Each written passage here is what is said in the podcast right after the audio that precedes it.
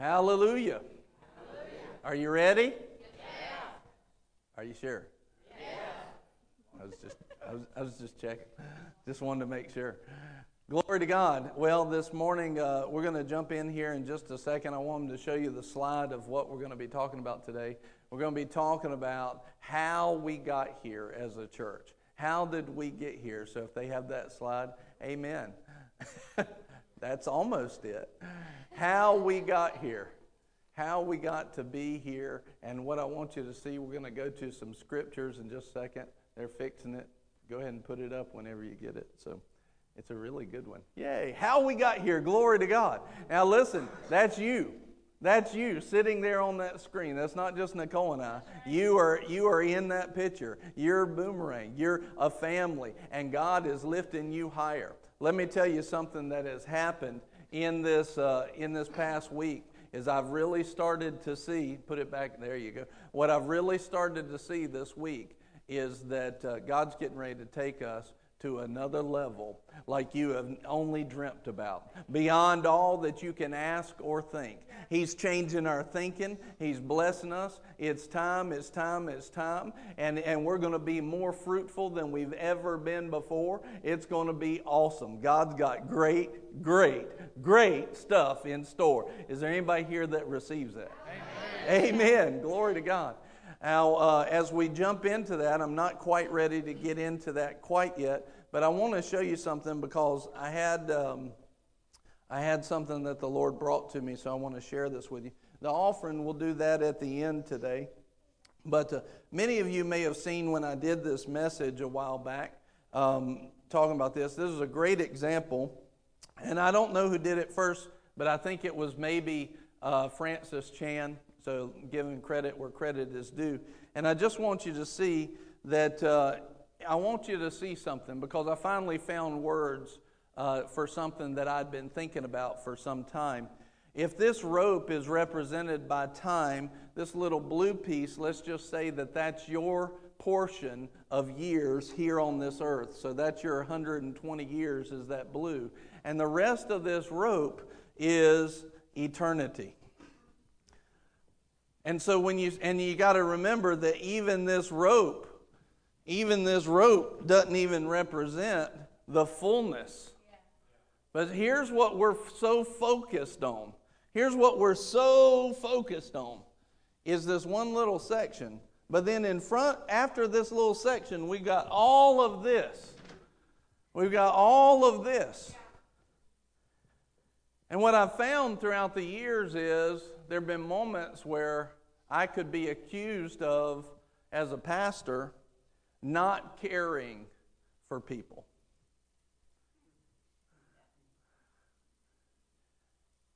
But that's not true. But here's what's happened I just don't care about this portion of time as much as I care about this. Because these blessings go on into eternity. And they never stop. And they never stop. And they never stop. And they never stop. And everything, if I can get people to focus on eternity instead of focusing on this, then I, what I've found is, and the word says, if you'll seek me first in my kingdom, and you have to understand, his kingdom is now, but his kingdom is not limited. His kingdom is throughout eternity. And if I can get people focused on eternity, this will be blessed too. And so that's why the Bible says uh, this, this small tribulation that you're going through. You know, this is why it has that type of verbiage is when it talks about this, this little thing that you're going through, this little pressure. In other words, the, the biggest you know, pressure that you've ever felt in your life, the Bible says it's a little thing because when you compare it to the glory of eternity, it just doesn't compare. And so, my focus as a pastor, because I care for you and I love you, it, my focus as a pastor is not to focus on this one little section and act like that's the most important. Because if I told you this right now is the most important time of your life, uh, I'd be lying to you. The most important is what you have beyond here. But what you do here affects all of that. What you do in this little section of time has rewards for eternity. Matter of fact, let me give you a scripture here that I was just looking at. In uh, Romans, or excuse me, watch this. Uh, Revelation 22, or excuse me, I, there's some. Romans 2 6, Revelation 22 12, 2 Corinthians is where we're going to go to, 2 Corinthians 5 10. It says, For we all must appear before the judgment seat of Christ, so that each one may be recompensed for his deeds in the body, according to what he has done, whether good or bad. According to what he's done in his body, whether good or bad. God will reward us based off of what we've done. Now, we're not talking about necessarily in front of Christ. We're talking about how do you take what Christ gave you and apply it? Do you take the grace that God's given you and do you apply it now in this time so that you can be rewarded and awarded throughout eternity based off of what you did? See, before Christ, you didn't have the ability to walk in love, but once you receive Christ, love can be manifested in you and through you. And so, as we draw by faith on that love, all of a sudden we start taking different actions, and, it, and God has rewards laid up in eternity. Amen? God has rewards laid up. Now, I'd like, uh, Buddy, if you would, just take this, leave this section right here, this front part, but then just string, string out the rest of that. Just string it out back and forth up there so I'm not walking around it the whole time. Amen. So you see, as a pastor, I'm really, uh, I care about you, but I really care about your eternity more than I care about your now. Yeah. Because I know that if we'll do the right things for eternity, your now will be blessed too. Seek first the kingdom of God and his righteousness, and all these things will be granted to you. Mark 10, if you'll give uh, for my sake and for the kingdom's sake, for the gospel's sake, then you will be blessed. It'll be given back to you now in this time and in the time to come.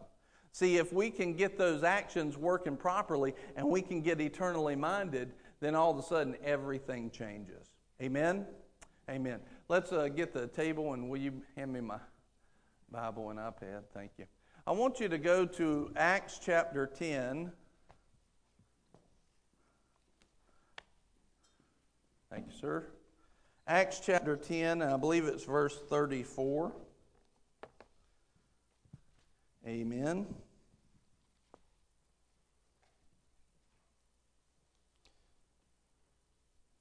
Acts chapter 10 and verse 34. I'm going to read these out of the King James. And I got this handy dandy little seat right here. Glory to God.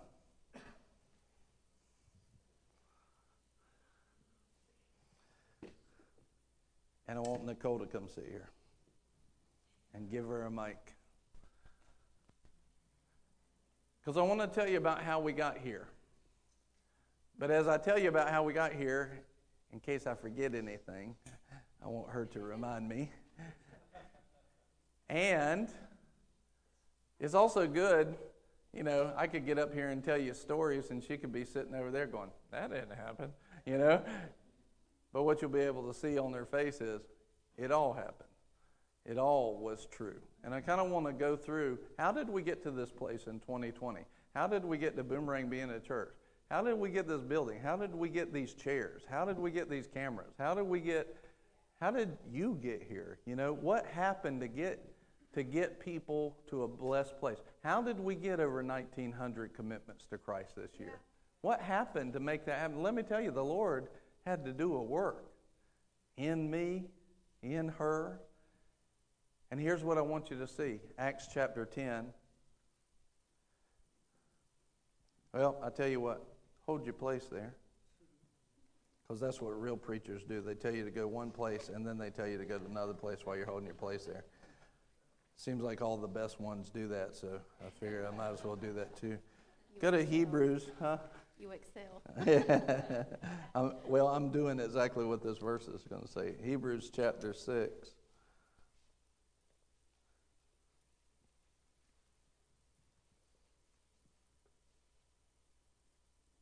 and verse 11 and 12.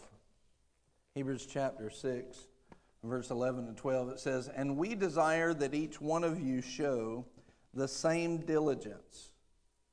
And what will that diligence do? So as to realize the full assurance of hope until the end. In other words, if you'll apply diligence, you will hold on to hope, joy, confidence, and expectation all the way to the end, and you'll be in heaven with us. You'll be in heaven with us. In other words, this is something that's on the table, but you need to figure it out. But if you'll put on diligence, you're going to make it. And not only will you make it, but in the middle of it, you'll have joy, you'll have confidence, you'll have expectation. It'll be awesome. I'll say it again you'll have joy, you'll have joy, you'll have confidence, you'll have expectation. In verse 12, it says, So that you will not be sluggish or lazy or you won't be sluggish. What does it say in the King James? What's the word for sluggish there? Slothful. You won't be sluggish or slothful. In other words, you can be sluggish, you can be slothful. And the truth is, in that rope, you, you might have some stuff here on this earth, but you won't have as much as you could in eternity. We don't want to be that, do we? It says, so that you won't be sluggish or slothful, but be imitators or follow those who, through faith and patience, inherit the promises.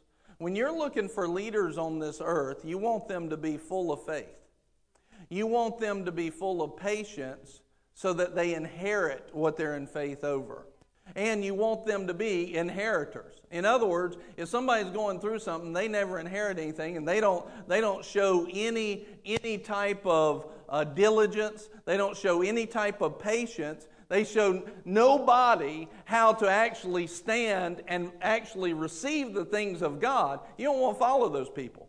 But if you find somebody who's faithful, they don't just talk it, they live it. You find somebody who's patient, they don't just talk it, they live it. You find somebody who has the fruit of God, they inherit the promises.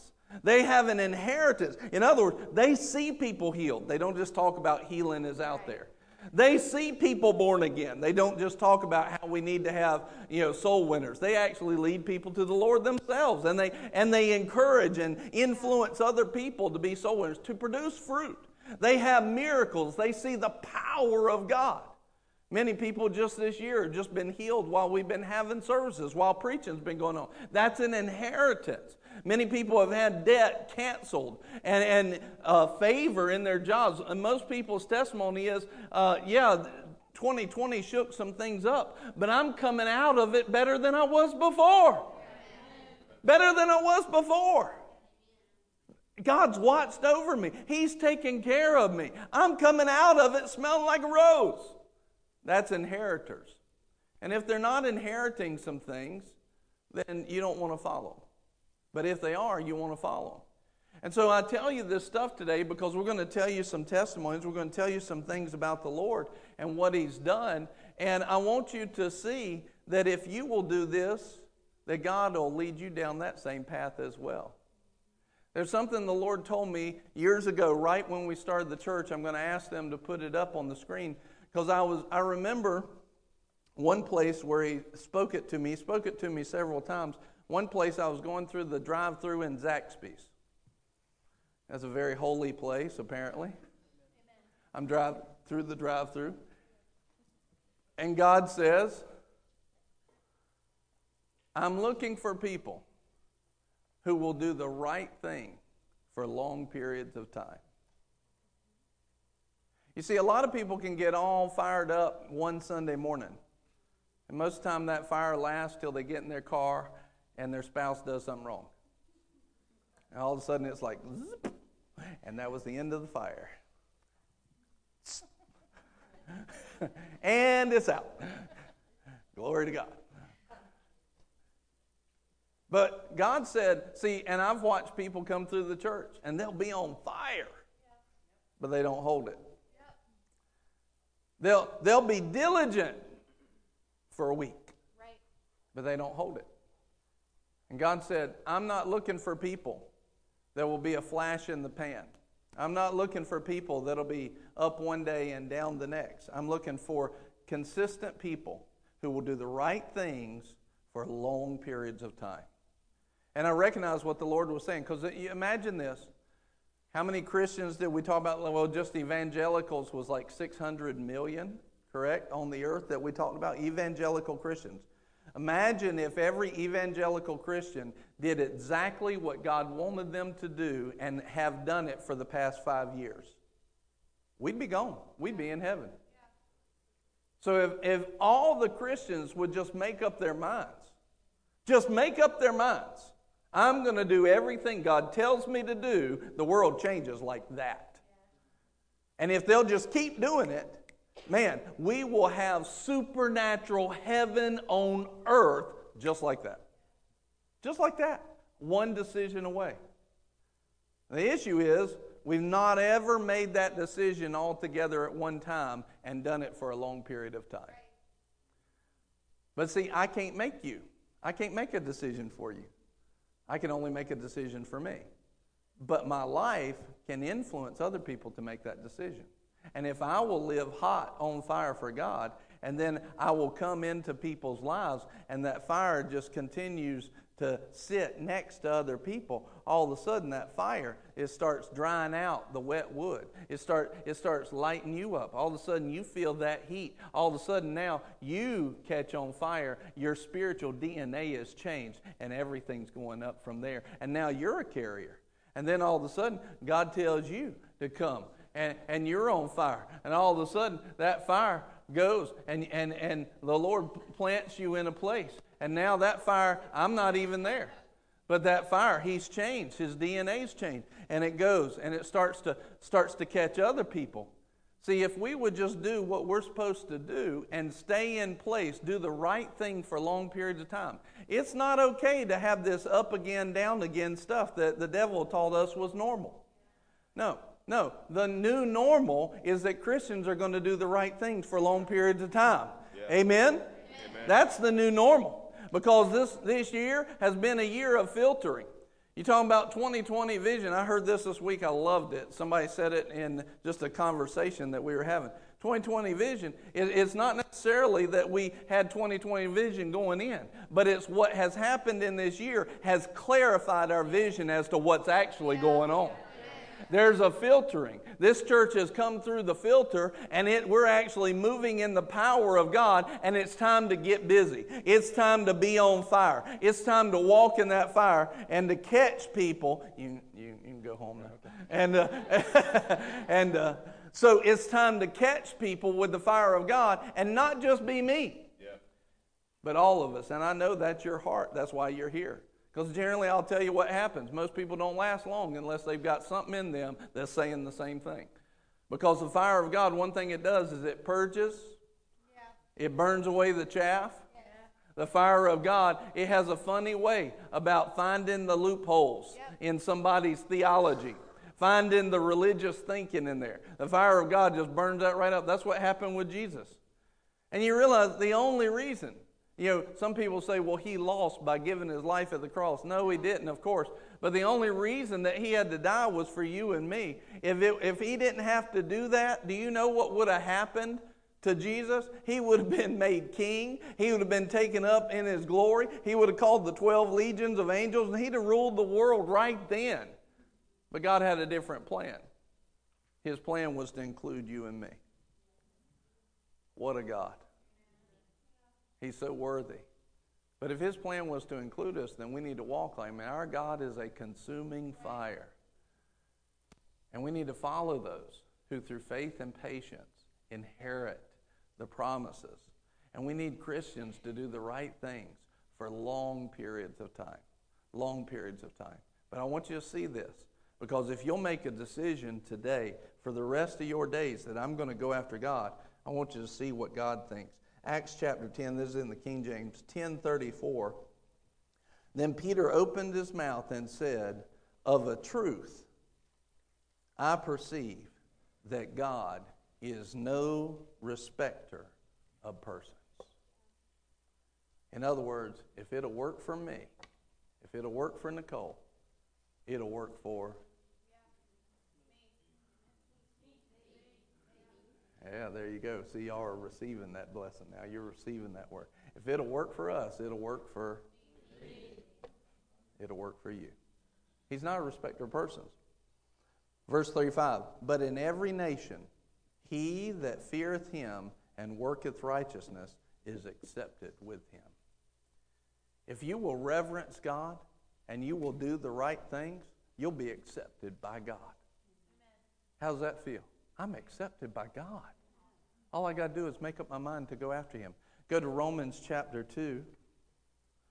Romans chapter 2 and verse 10, again in the King James. Romans 2 10 and 11. But glory, honor, and peace to every man that worketh good, to the Jew first, and also to the Gentile. Verse 11 For there is no respect of persons with God. This week, the media team put out a question and said, What's your favorite Brian, you know, Pastor Brian quote? And uh, Buddy put up one of them that he liked. And uh, he said, God's not a respecter of persons, but he is a respecter of faith. He is a respecter of faith. And you'll notice that, like blind Bartimaeus, Jesus was walking by. But when faith came out, when Bartimaeus brought faith out, Jesus was like, in other words, he was having the same respect for everybody until he heard faith. The lady, the lady with the issue of blood, he's walking along, the press is there, and all of a sudden he stops and says, Who touched me? Why? Because faith was respected. Faith puts a draw on God, and God is a respecter of faith. The Syrophoenician woman, he says, Look, I didn't come for you. Called her a dog. He, she said, Even the dogs eat the crumbs. This is nothing to you. This is just a crumb to heal my daughter. Yeah. Oh, lady, your faith. Your faith. He's a respecter of faith. So the issue is who's actually drawing on God in faith and who's just accepting uh, the devil's normal. Who's accepting the devil's normal? Who's accepting uh, the heaviness from the devil? And who's saying, I'm not accepting that. I'm going to put on the joy of the Lord. I'm going to put on that oil of joy, that garment of praise, no matter what I feel. He respects faith. He's the eyes of the Lord. Second Chronicles 16, 9, I believe. Eyes of the Lord go to and fro throughout the whole earth, looking for someone whose heart is pure, mature. Uh, the King James says perfect, it means a mature heart towards Him, so that He might show Himself strong on their behalf. He's looking for people to do that. Second Corinthians chapter 9, I believe it's verse 10. It says that you can increase the harvest of your righteousness. See, if you're born again, and you're in faith, you are made righteous. You're made the righteousness of God in Christ. 2 Corinthians 5 21. You're made the righteousness of God in Christ, but that doesn't mean just because you're righteous, you have the same harvest. Right. You have to follow people who, through faith yep. and patience, inherit the promises of God. Do what they did. You see people achieving big things, find out what they're doing that matches up with that word. Follow them. And so today, this week, the Lord really led me just to take you down a path and show you that God is not a respecter of persons. Because our life truly is a testimony, not to us, but to God. Because without Him, we'd have messed it all up. And we tried hard. See? Am I telling the truth? and we tried hard to mess it up, not knowing that we were doing it. We tried hard to mess it up but God's mercy. And God will be merciful with you. And He has been, and He is being, and He will continue to give you mercy and help you. All you got to do is take your heart and turn towards Him and watch what He'll do. I was born.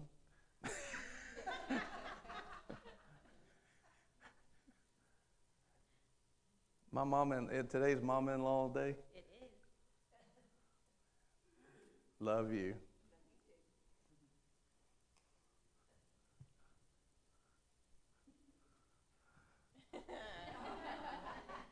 Look, come here in all these lights. And look, there's a camera. Hi. and he knows I don't like this. What? No, I didn't. I didn't know that, did I? Maybe a little bit. Maybe a little bit. Love you. This is your present for mom in law's day. Oh, gee, thank you. I'll let you go back if you promise me big Christmas. We still have a few months. I know. Yeah. You'll have to remember it that whole time. No, you have to remember it. Love right? Love you too. She's, she's the sweetest. Uh, let me tell you something. She's part of the reason why I married Nicole. Because I saw her and I saw her heart. And I knew that Nicole had been raised in that heart. And she's a blessing. So, amen. Love you. For real.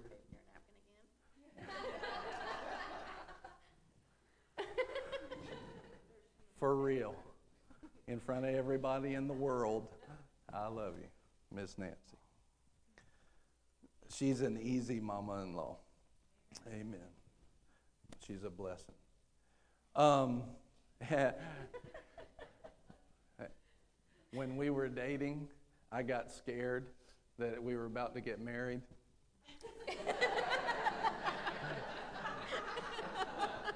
and so we broke up for like, I- we didn't break up, I broke up for like two weeks.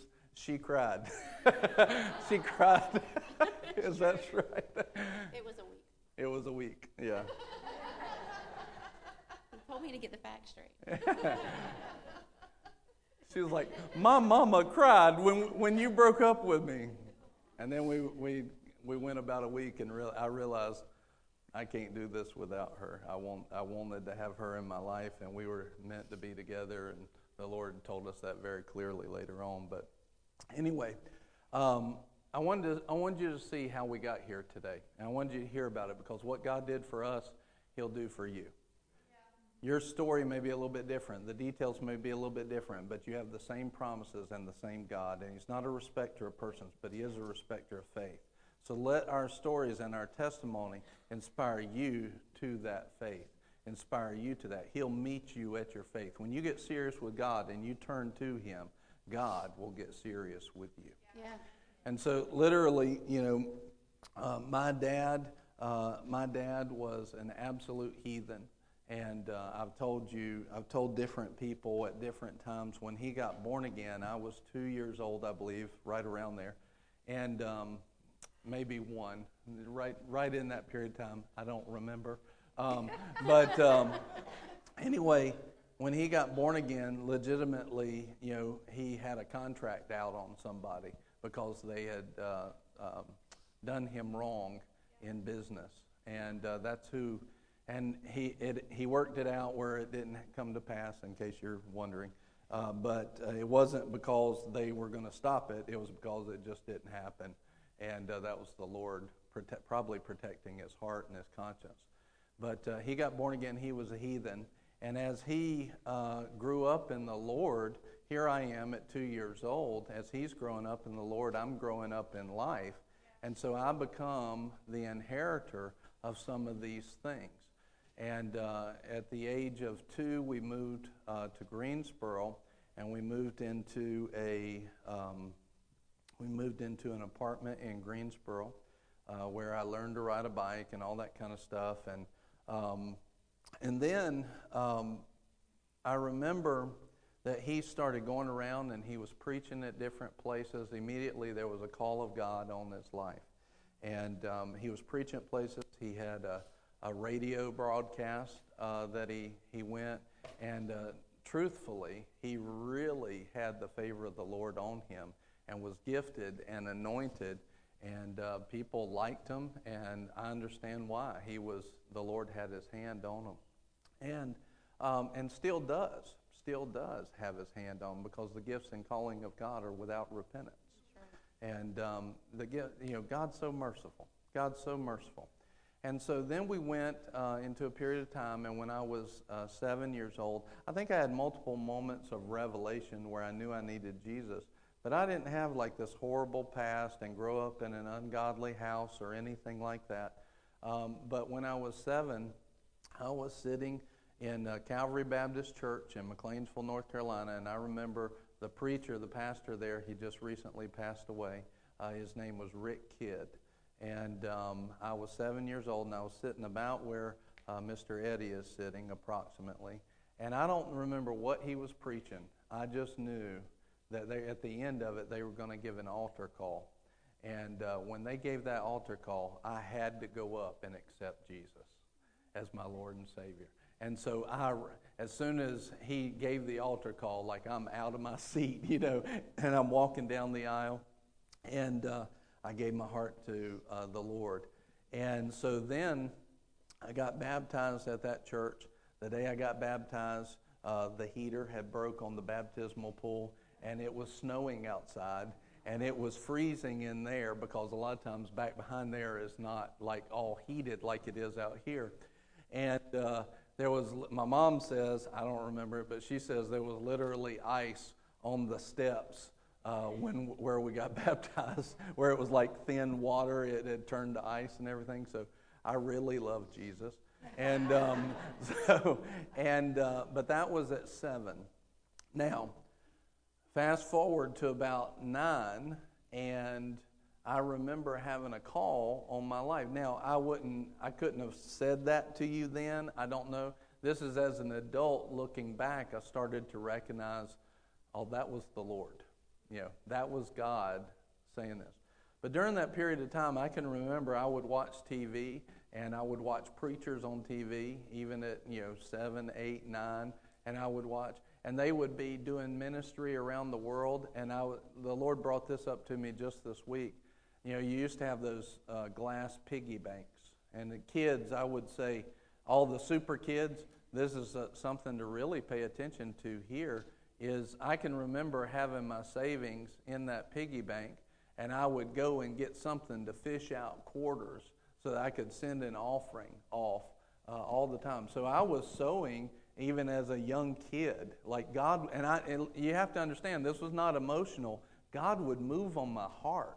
It was not just like an emotional, you know, in the arms of an angel. It wasn't that. It wasn't sad puppy dog faces. It was the Lord moving on my heart.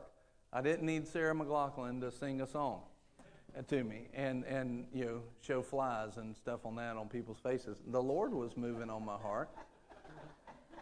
And that people do that because it works. You know, people respond to it. You're not supposed to be moved by that. You're supposed to be moved by obedience to God. We're supposed to be stronger than that.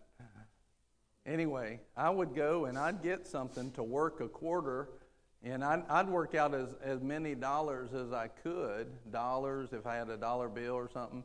And I'd work out as much as I could and tell my mom and dad, send this to that ministry Yeah, send this to that ministry. So I was sowing at that age. He brought it back to me this week. I was like, oh my goodness.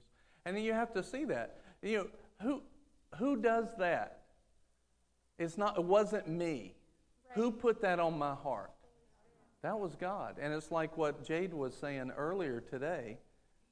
That was the Lord putting that on a young child's heart that didn't know any better. Yeah. What does he have me doing?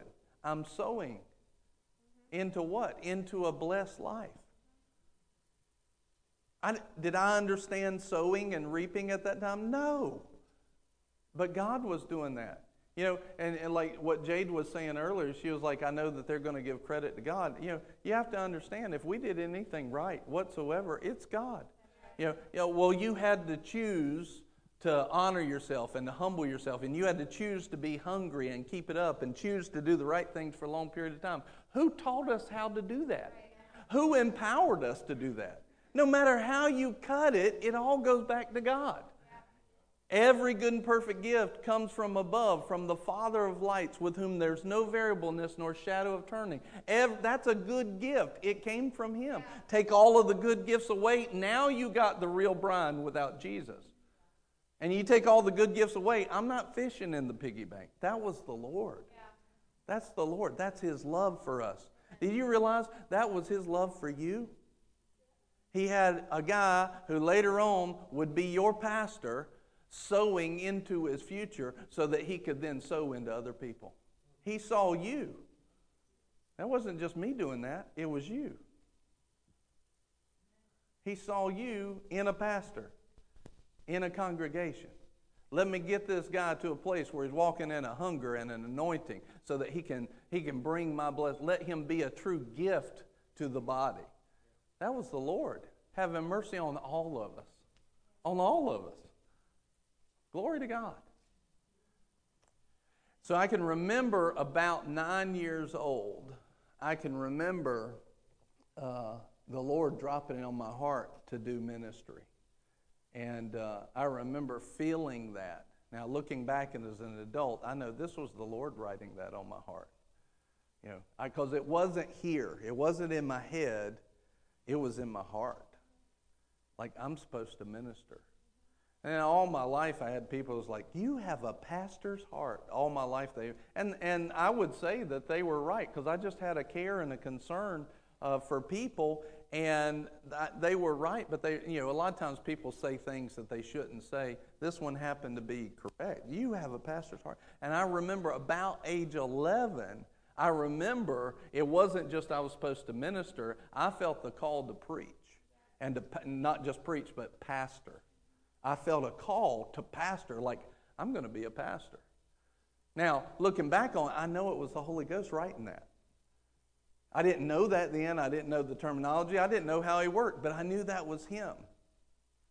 And my dad, of course, he just continued to, to grow up in the Lord. And, and then he was, you know, that word, uh, when he got born again, the, the preacher challenged him to read the book of John. And he said, So I read the book of John, the Gospel of John. He said, And it's like those words in the Gospel of John came alive to me.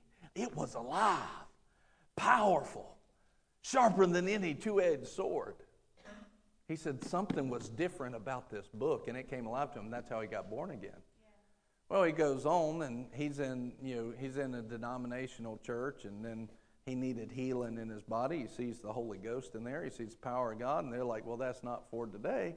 And uh, he was like, "No, hold up." He's like, "This book is what got me saved." Yeah. Like, you know, what parts? What parts do you want to take out? My mom has a testimony. One time she was sitting across from a pastor, and he said, "Well, Jan, this is not for today." She said, "I tell you what, preacher, I, you know."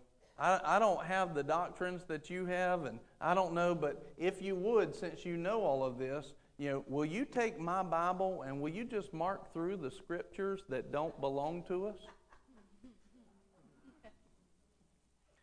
And of course, he didn't do it. I don't think she went to church there for very much longer. But my dad needed healing, one time he had blown out a disc in his back and he was at work and he couldn't i remember this as a kid like he couldn't even hardly walk. He had gone swimming and jumped off a diving board or something and when he came down on the diving board like it just blew out that disc. And he was walking and he just saw this word and he said lord i see you're a healer and i receive your healing. He said i put my hands on my back and a warmth came over his back and he was instantaneously healed and very quickly they kicked him out from that denomination because you can't have the power of God showing you up. and all of a sudden, he was a Pentecostal. all of a sudden, he believed in God. All of a sudden, he believed in the power of God. But you know, that's what people want. They don't want a bunch of talk, they want demonstration. They want God to be real. I need God to be real in my life today. He needed healing that day. He was in major pain, and he was a child of God. Through Jesus, didn't he need some power and love made manifest? And that's what happened. So I grew up with that. Well, about that time, he starts uh, reading uh, Brother Hagin and Norval Hayes and John Osteen, and he started reading all these guys moving in the power of God. And uh, so as he's growing in all this stuff, I'm hearing it. I'm hearing it. All of a sudden, he, he goes out and uh, he gets licensed to pastor and he takes a church over in Greensboro. And uh, we lived in the parsonage uh, behind the church. Parsonage, if you don't know, is just basically a house that belongs to the church. And most of the time, uh, the pastor or preacher will live in that. It used to be very common. It's not quite as common today. But we lived in the parsonage behind the church. And um, I can uh, I remember one day there was a uh, uh, evangelist that came in, and the evangelist was talking about the power of God and healing. And in the church, he set somebody down about in the seat where Serena is about the second seat over, and uh, he, he, somebody's leg was shorter. They were having back pain, and their leg was about a half inch short. And he said, Now God's going to grow out that leg. And I remember, I think I was standing right here. I might have been standing up on the pew, you know, like trying to look over everybody. But I was watching, you know. I was watching. And I watched that foot go and, and grow right out in front of my 12 year old eyes, you know, 11 or 12 year old eyes. And I was like, oh, that's awesome. But I, I really didn't think it was like a huge thing because I believed in the power of God, just childlike faith. If God will do it, He'll do it. That's who He is, right? Childlike faith. Well, you know, the service was over and the evangelist, you know, everybody was talking everything. I'm like, I'm like, hey kids, all right, y'all come on, you come on, you come on, you come on. I grabbed all the kids. There was about five or six kids. We went to a back room of the church and I set them all down on the bench. I said, give me your feet. give me your feet. And uh, I can show you the room where it happened at. And and because I'm thinking, if if he prayed and God did it for him, I'll pray he'll do the same thing. Yeah. Well, duh. So I had the kids. Sure enough, there's a kid, and his foot was about three eighths of an inch shorter. And we prayed, and his foot, the kid's foot, went and grew right out right there in the back of the church after service. You know, we didn't even have to have the angels singing or anything. We just prayed. And God grew his foot out. And I'm like 11 or 12. You know, I really didn't think a thing. Why? Because if he'd do it for that guy, he'd do it for me because God loves people. That's who he is. It's who he is. I didn't think that much of it. Till I got older and I was like, oh, dang, that was pretty good. Praise God. Who did that? Who was putting the seeds of his power in a boy that would later pastor and see those seeds manifest in their life? Take the fire of God around. Who was doing that? That was the Lord. Who was he seeing? Just me? No, he was seeing you. He was seeing everybody that Boomerang will touch. He was seeing the people that are watching Lunch Plus throughout the week. He was seeing all those people. Let's get the fire of God, not just in a person, but in some people. Let's get some faith in some people. Little did I know, about five miles away from there, in a little place called Pleasant Garden, there was this little redhead girl growing up.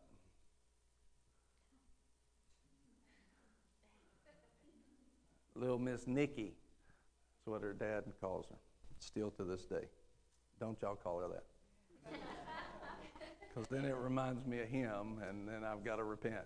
So, no. he, he challenged me. I love Miss Nancy. And I love him too, but I had to pray. Can I get an amen? He's a blessing. He's a blessing. He's got born again, given his heart to the Lord. Nicole led him. And um, it was awesome. Anyway, the Lord was preparing her and I for each other. And um, but not necessarily, not really in a family that grew up in church. Whereas I grew up in church all the time, she didn't, and uh, and the Lord had a plan. It was interesting. You'll see that in a minute. And so, but the Lord had dropped ministry and pastoring into my heart, and I was seeing the power of God. And one more story about that church before we move on. And some of you've heard this is, I would the the road was out in front of the church, and then there was the church and and then right behind it was the parsonage where we lived, and I would come in front of the church to catch the bus. The bus would stop on that highway, Alamance Church Road. And um, anyway, we would, there was a tree out there. You remember you asked me the other day about uh, what were those? Are those apples or whatever? It was walnuts. And uh, I said, they really smell. Uh, because I have a very intimate story about walnuts. And um, so we have a walnut tree at the end of our driveway. Anyway, if you ever have the green walnuts, man, they will they smell. They have a very unique smell to them, but they're perfect for throwing. they are so good for throwing. And so, you know, you're waiting on the bus and you're, you know, in seventh grade, you get bored. And uh, so, and there's walnuts everywhere. And it's like, well, what are we going to do with our time? Let's start tossing walnuts. So we were tossing walnuts on the other side of the road. So the road was down here. The church set up on a hill. The road was kind of in the little bottom, and then there was another hill on the other side. And so we would throw walnuts across the road, and uh, we, you know, it was not dangerous because we were throwing them really high. But of course, we did it so much, and then you got to challenge yourself some more. So now let's throw them while cars are there because it adds an element, you know, of, of ooh. And uh, so we were like, wait till the car comes, and then we'll throw the walnut and everything. But you know, if you do something for a long period of time, you start getting tired, and you know, what used to be 30 feet high is now 25 and 20 and 15 feet high. And our arm was tired. And so, like the, one of the last ones of the day, I go back to throw it, and there was a car coming, this red, like Camaro, or, and um, it was a beautiful car.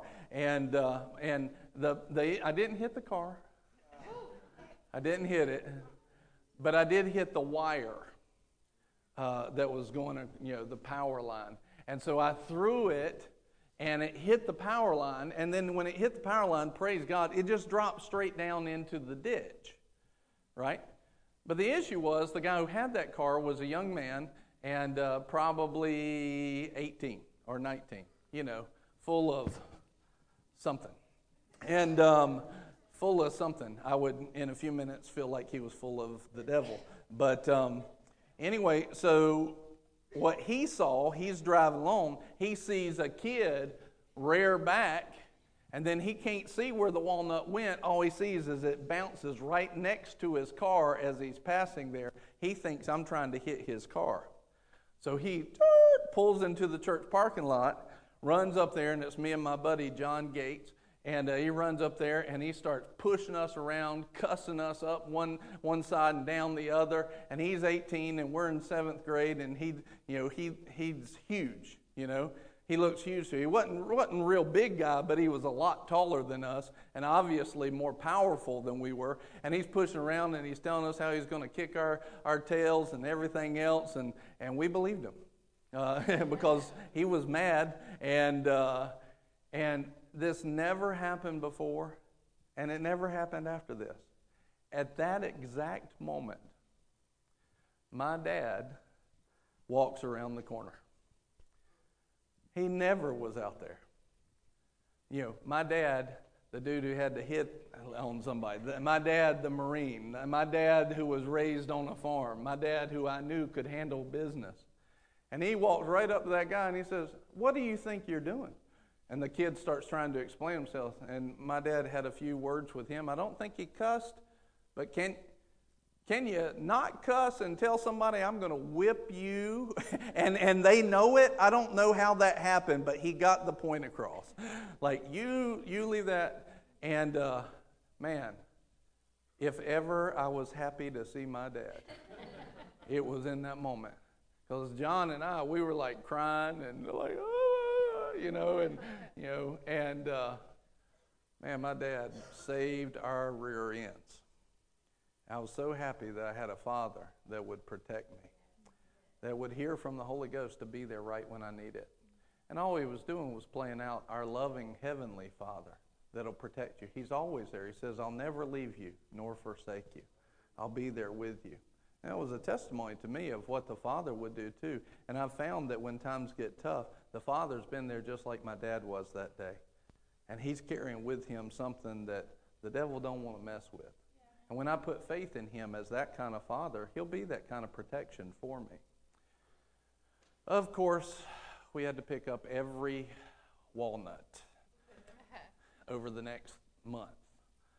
And uh, that was our punishment, along with being grounded and everything else. But I didn't get my tail whipped, and uh, that was good. But uh, moving on, um, my mom and dad got divorced. They separated and divorced, and they were my heroes. And I mean, they were my heroes. And I never, I even, my brother and sister came to me and said, Do you think that your parents, uh, do you think that our mom and dad are going to get divorced? And I was like, No way. There's no way they will, they will do that. Well, Why? Because I just believed in them. I just believed in them with childlike faith. And they were my hero. There's no way they would give in to the pressure of that. But they did. And they came to us a few months later, and they waited till after Christmas. And in 1987, they set us all down like three days after Christmas, and they said, "Hey, we're separating." And within a few months, uh, they were divorced. And literally, I watched in the church as um, people that had loved on us one week before, we walked into a store one week later, and I saw people see us, see us, and turn their back and act like they didn't see us. And I saw the hypocrisy of the church. And, and used to, I held it against those people. I don't even remember who it was now. I just remember it was somebody at the church. But used to, I, I really was mad at those people. But I realized, you know, do you realize what kind of situation they're in? You know, it's just like kids are in. Divorce is an evil, evil thing. And it's why the Lord really doesn't ever want it to happen. And, um, you know, fight for a covenant. Fight for a marriage, fight for it. And, um, you know, it's like a kid having to choose which one's right, having, having to choose. You know, and, and here's the other thing if you've already had a divorce, get, get forgiveness over it, confess it. Lord, I'm sorry I didn't fight for it. Fight for it. It's worth it. It's worth it. And you might not be able to stop what the other person does, but let it be that you can stand in front of the Father and say, Lord, I fought for it. I fought for it. You know, and don't let the devil beat you up and condemn you. Don't carry that. God's not, God's not wanting you to carry that. He's wanting you to be in freedom. He's wanting you to move in the fullness of liberty. You know, but think about that family that had seen us. You know, who's right? You know, my mom was saying dad did this, and dad was saying my mom did this, and they're probably both right on a lot of different elements. But who are they? They're forced to choose something that kids and the people in the church should have never done is be forced to choose that. And here I had this fire of God that was burning in me, and honestly, the uh, the effects of mom and dad doused those flames. And you know, here's what I here's what I know, and because I've I've taken it up with the Lord, and I said, Lord, I don't um, like I'm not holding it against them because I was 14, 13, 14, 14, and I knew that if I would have asked them to take me to church, they'd have done it. They weren't going all the time there and they weren't really committed to it. But I knew if I'd asked, if I'd have said, I want to go to church, they would have taken me. I know, I know that. And so at 14, I knew better. I should have asked them to do it. I should have kept that fire going. Their, their decisions uh, did affect me, and there's just the truth in that. But the Lord came through. But I spent some time, you know, I went from 14 and I was always the kid whose other my friends' parents always liked because I was nice and courteous and had manners. And uh, truthfully, I got along better with my friends' parents than I did with a friend. A lot of times I would sit down and have a conversation with them, and they always liked me. And I lost some of that, and I went I went through a stage where you know I was really I won't get too graphic because the super kids are in here, but um, I had some issues, and um, I went to, um, matter of fact, if you want to, let's go ahead and have the, that was the part I wanted the kids to hear. So, kids, super kids, before you leave today, I want you to hear this. You go after God, and God will meet you. And even if bad things have happened up to this point, you say, Lord, I put my trust and my faith in you. And you see how a kid who had some stuff messed up God's still using today, and He'll use you too. Amen? He's a good God, and He loves you, and He's got good plans for you. You just make sure you do what God says and not what the devil says. Amen? Amen. Amen. All right. Because I kind of want to get a little bit more real with you. I've changed their plans like twice now.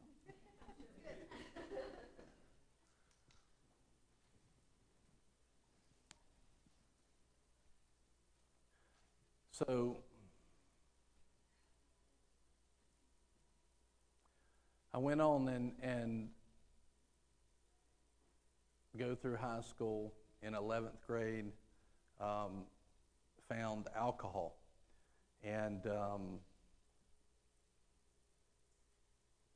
there was times where I just, I, I just shouldn't be alive. I just shouldn't be alive. I can remember one night we went out after work and I'm driving home and I can barely, I don't remember the drive. But the one part about it I do remember is I had my little tin can of a car and something had dropped in the floorboard and I reached to get it and I, boom, you know, I have no idea what I just ran over, but it was the curb and in front of me was a mailbox, all brick mailbox that would have just wiped me out. And I jerked like this, missed the mailbox by this much, and uh, I was like, Thank you, Jesus, in my drunkenness. And uh, He helped me, but I was stupid. And, uh, you know, and this.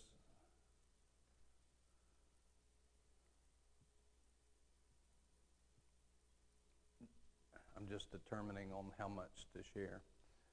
But, um, and then, you know, the, one of the dumbest things that I ever did in my life was I was like, well, everybody's addicted to cigarettes. I think I could do it and not be addicted. So I, I, when I'd get drunk, I'd start smoking cigarettes, and then I got addicted, and then I couldn't put them down. And, um, you know, God eventually helped me out miraculously. But it all started in pride and, you know, just eat up my health and everything else, and I dealt with it for years. And you know, I'm born again, but I'm, you know, walk, stepping further and further away from God, stepping further and further away from God. And went into the Marines, and what I didn't realize in the Marines was that uh, I went into the Marines as a business decision, and in that in that business decision, what I really didn't realize was that was pastoring 101. Now, you may think that's funny, but you know they use fear as a motivator, and God uses love. But and that's a big thing. But once you switch it, there's actually a lot of parallels to it. And I've been talking about doing a series on what the Marines taught me, and I'm, the Lord showed me how to do that. I'm going to do that series not on Sunday morning, but I'm going to do it on Lunch Plus because I can cover more things and share the parallels of the Word and what the military taught me. And um, but it was truly just pastoring one on one. It was preparation. Because see, when God, it goes back to being young, and when God says something, He means it. And um, you know, when I heard a command, it was very simple to me. Yes, sir. You know, it's very like okay, and that's it. Like, well, how are you going to do that? Have no idea but it's going to happen because I just got told what to do. But see, in God, there's all in in the Marines. Maybe you can take that hill, maybe not. But with God, if He tells you to go to the other side, you can go to the other side, and provision is there. And so it just made it really simple for me. I just didn't see, you know, I know if God says something, everything I need is in that word. Why? Because the word works. If He says, step out of the boat and come, the word will uphold me it'll uphold me. And see, it's just that simple. And so, and uh, but then you know, of course, the Marines didn't help my morals very much. um, those still struggled, uh, but I uh, they did teach me about electrical, and uh, then I went into I came out of the Marines and I was in a reserve unit. I'd done it as a business decision, so my my goal was go into the Marines, get some of the discipline of mind, and then uh, be a CEO of a Fortune 500 company. That was my goal. And in the middle of that, I come out of the full time. You go into full time, or you go into, everybody goes to the same boot camp, uh, either Parris Island or uh, California. And uh, so, literally, on Friday was 28 years ago, I graduated from Parris Island. And uh, put that picture out if you saw it. I had dark hair. You just, yeah. and I was skinny. and um, so it was quite a blessing. What's funny about Parris Island was some years later, after we started the church, a young man went into the Marines, and I went down to see him graduate. And uh, that's really a pretty place. I just never saw it. it's really pretty. I was sitting there, and like it's in uh, in Parris Island. It's right near um, Hilton Head and everything else. And the trees are beautiful, like old trees and moss hanging in the trees and everything. And I was down there. I was like, "This is beautiful." I was like, "I don't remember the trees having the moss in them at all." And the Lord said, "That's because you never looked up." I never looked up because you get in trouble if you look anywhere but straight. You know, you can't look down, can't look up, you look straight, you know. And uh, I was like, that's true. that's true.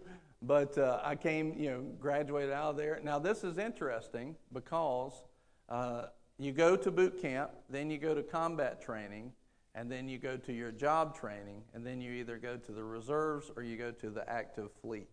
And I was going to the reserves.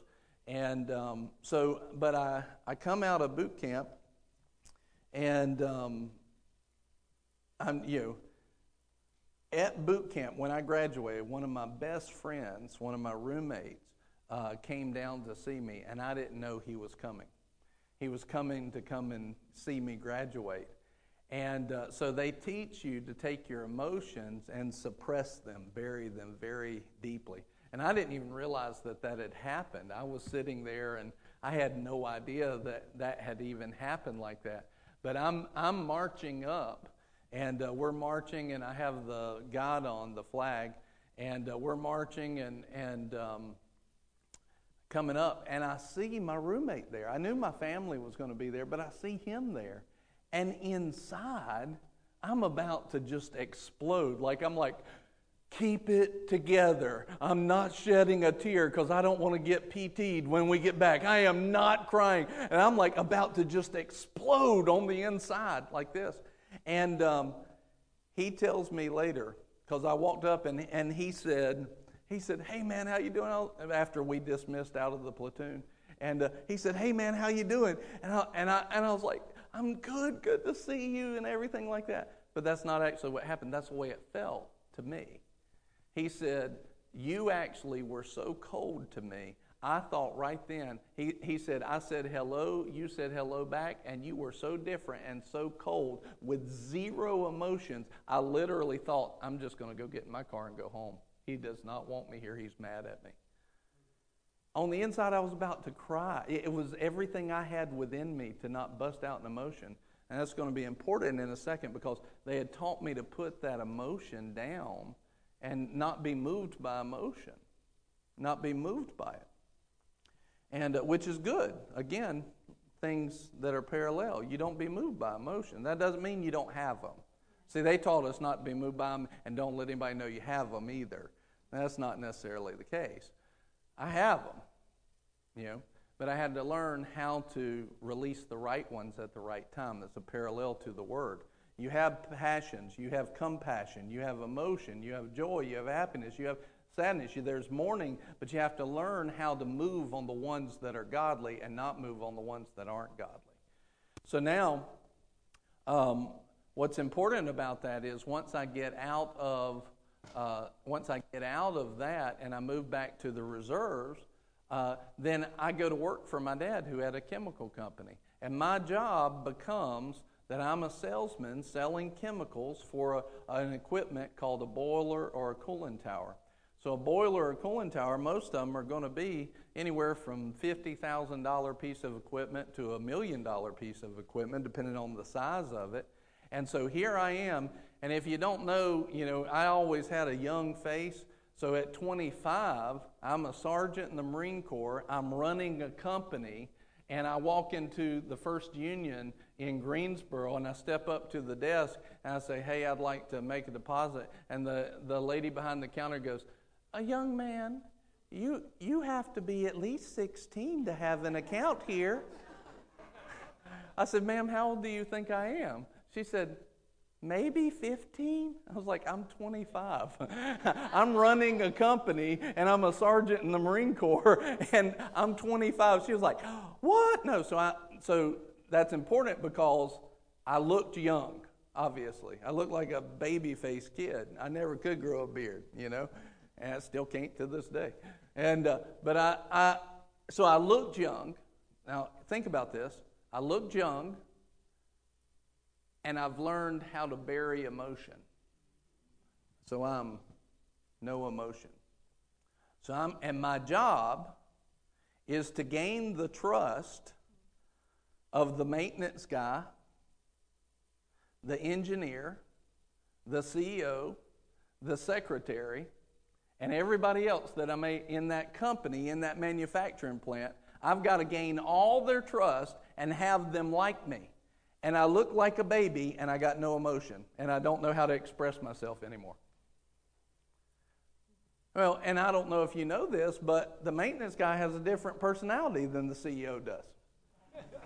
they look at things differently, they talk differently, and the engineer talks totally differently, doesn't he? talks totally different. They think different. And so the Lord, and, and so I pretty much stunk at my job. And that's funny because I was horrible at it. And I mean, I stunk at it. Why?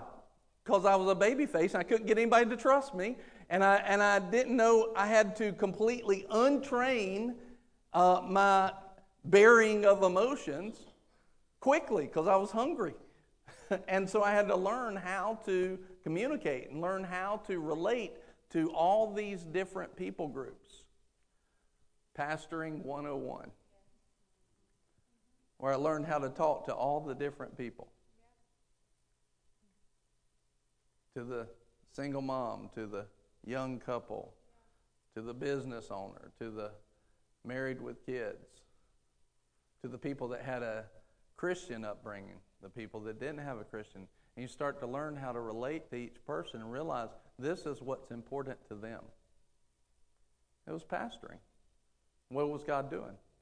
Preparing us for you. But what the Marines taught me was electrical. And so then uh, I was working and managing a Pizza Hut. I, for a while, I wasn't working for my dad. I was managing a Pizza Hut. I started out as a driver and made actually pretty good money during that time. What I thought was good money, it probably stinks now. But um, anyway, I thought it was pretty good. And I was managing a Pizza Hut. I moved from being a driver to a manager, which I made more money when I was driving. And um, because I was an assistant manager. And, uh, but then they're like, hey, you know some stuff about electricity, right? Yeah? Well, we're selling all of these Pizza Huts in Greensboro to another company, but the terms of the sale is all of the electrical has to be up to code before we make the sale. Will you go to each store, review them, see what needs to be fixed, what you can fix, fix, and what you can't fix, we'll hire out to a professional electrician? Sure. So I'm over at the store at Holden Road, and uh, i go into the store, the Pizza Hut on Holden Road, and I'm standing up on the ladder uh, looking at uh, the light fixture, seeing what needs to happen, and all of a sudden, this phone girl walks in. and I think she saw me first, I don't know. But as soon as I saw her, I thought, ooh, I like her. I like her a lot. And I think she would tell you the same thing about me. And uh, I've heard her say it. I'm going to refrain her from saying what she normally says.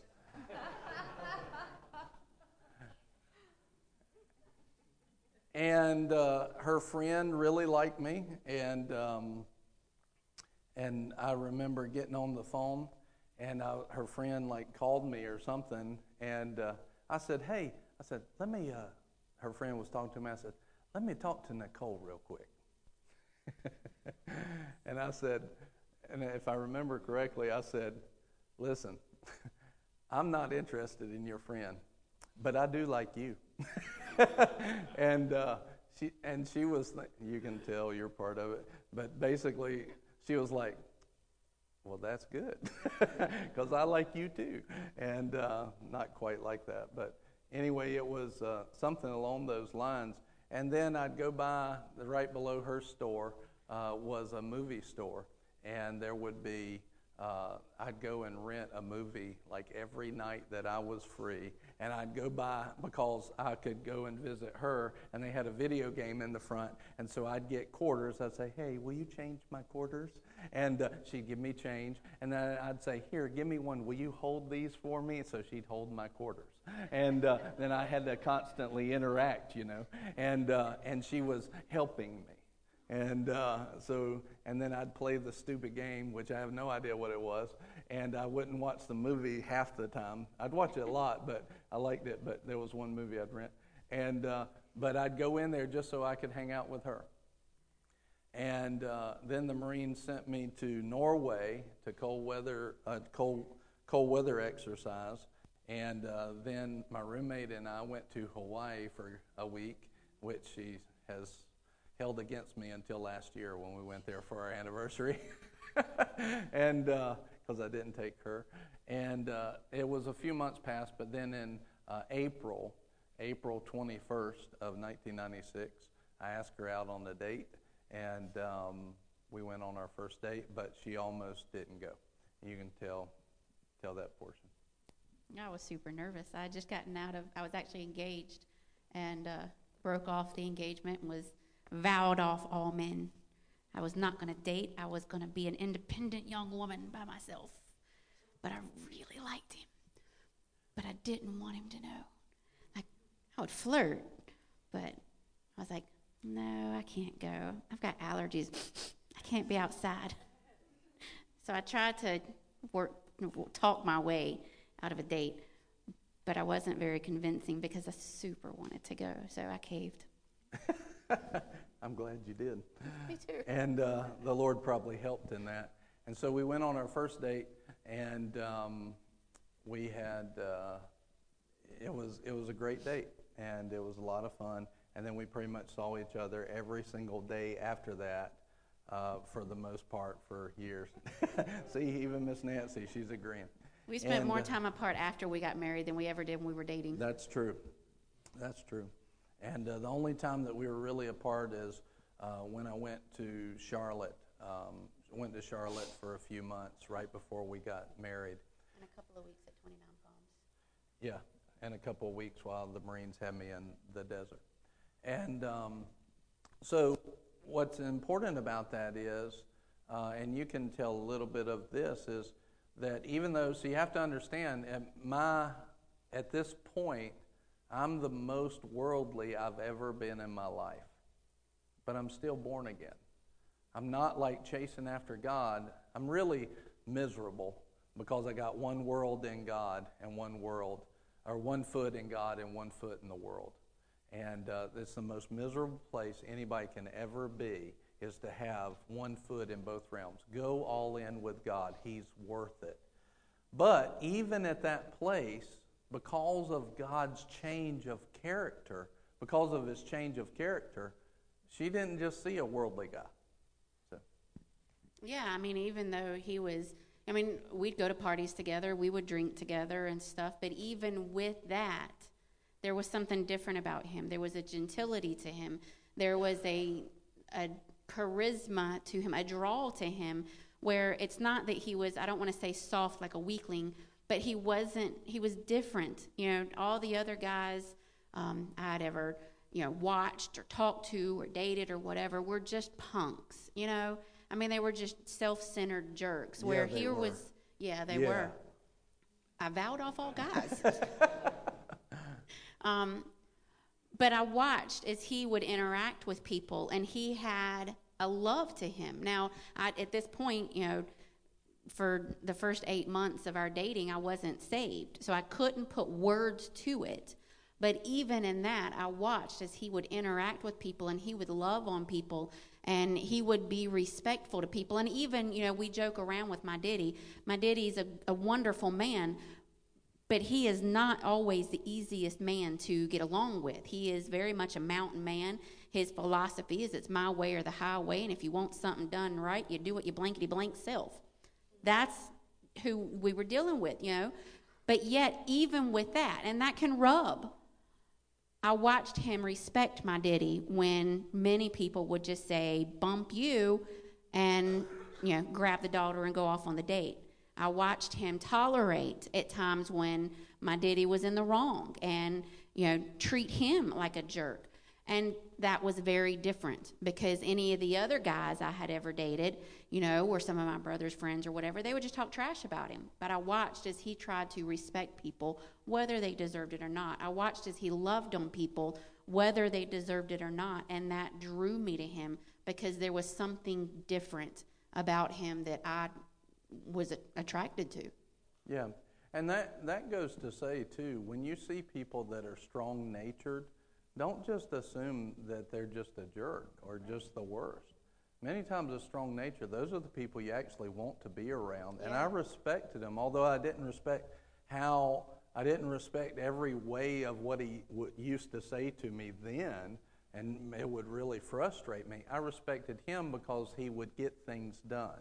And, um, and, and he did. He loved his family, and, and I respected that. And so a lot of times it's very important that when you see a strong character, you know, when you see a strong natured or strong willed person, don't blow them off. You want to know people that have resolve, and he was one like that. And so eventually, what happened was uh, around that same year, the Lord started drawing me back to church. And I realized I'd hit my knees in my apartments and realized, Lord, I can't do this without you. I remember getting on my knees in my apartment and crying to the Lord. First time I'd really spent with the Lord in some years now. And it, because I literally, and some people don't believe this, I think, but I literally, a couple weeks before that, had had a dream and had laid out a plan on how to sell and market drugs so that I could be wealthy and set up layers of protection so I would never be touched. I was about to be a drug dealer. Woohoo, good Christian stuff you know, and uh, that's a legit thing. And but that was kind of like the devil going one step too far because that woke me up. I was like, how far have I come that this is even an option now? Right. You know, how far have I fallen? And I still love Jesus. I had I had Jesus in my heart, but these were the thoughts of a backtracking mind, and I was moving backwards. And so all of a sudden I said, No, I can't do this. And a couple weeks later, I found myself on, on my knees in my apartment and hear this Lord, I can't do this without you. And I want you to know that my cry today is the same thing. I can't do this without you, Lord. I got to have you. I got to have you on Sunday morning. I got to have an anointing. I got to have the power of God that sets people free. I got to have you, Holy Ghost, drawing people's hearts to the Lord. I must have you. I've got to have you.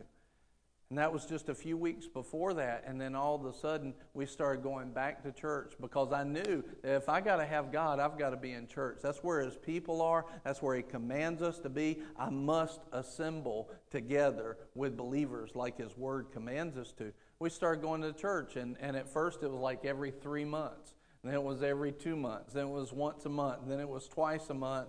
And I remember walking in and thinking back about that family that turned their back on me as a kid who had done nothing wrong, saw me and turned their backs on me, that was loving me. And the hypocrisy in the church, I could smell it. And it made me, I just wanted to grab the pew and like just run out of that place. But then the Lord had this older man say something to me. And the logic of this is not sound. I'm going to tell you what he told me and then I'm going to tell you how he said it. It's not exactly right, but he said this. He said, Listen, if you let a hypocrite come between you and God, that just means that the hypocrite's closer to God than you are. And I was like, Here's your knife back. Thanks. Because I was staying out of church because the people weren't perfect. So I'm going to stay away from the perfect one because people aren't perfect. That's stupid.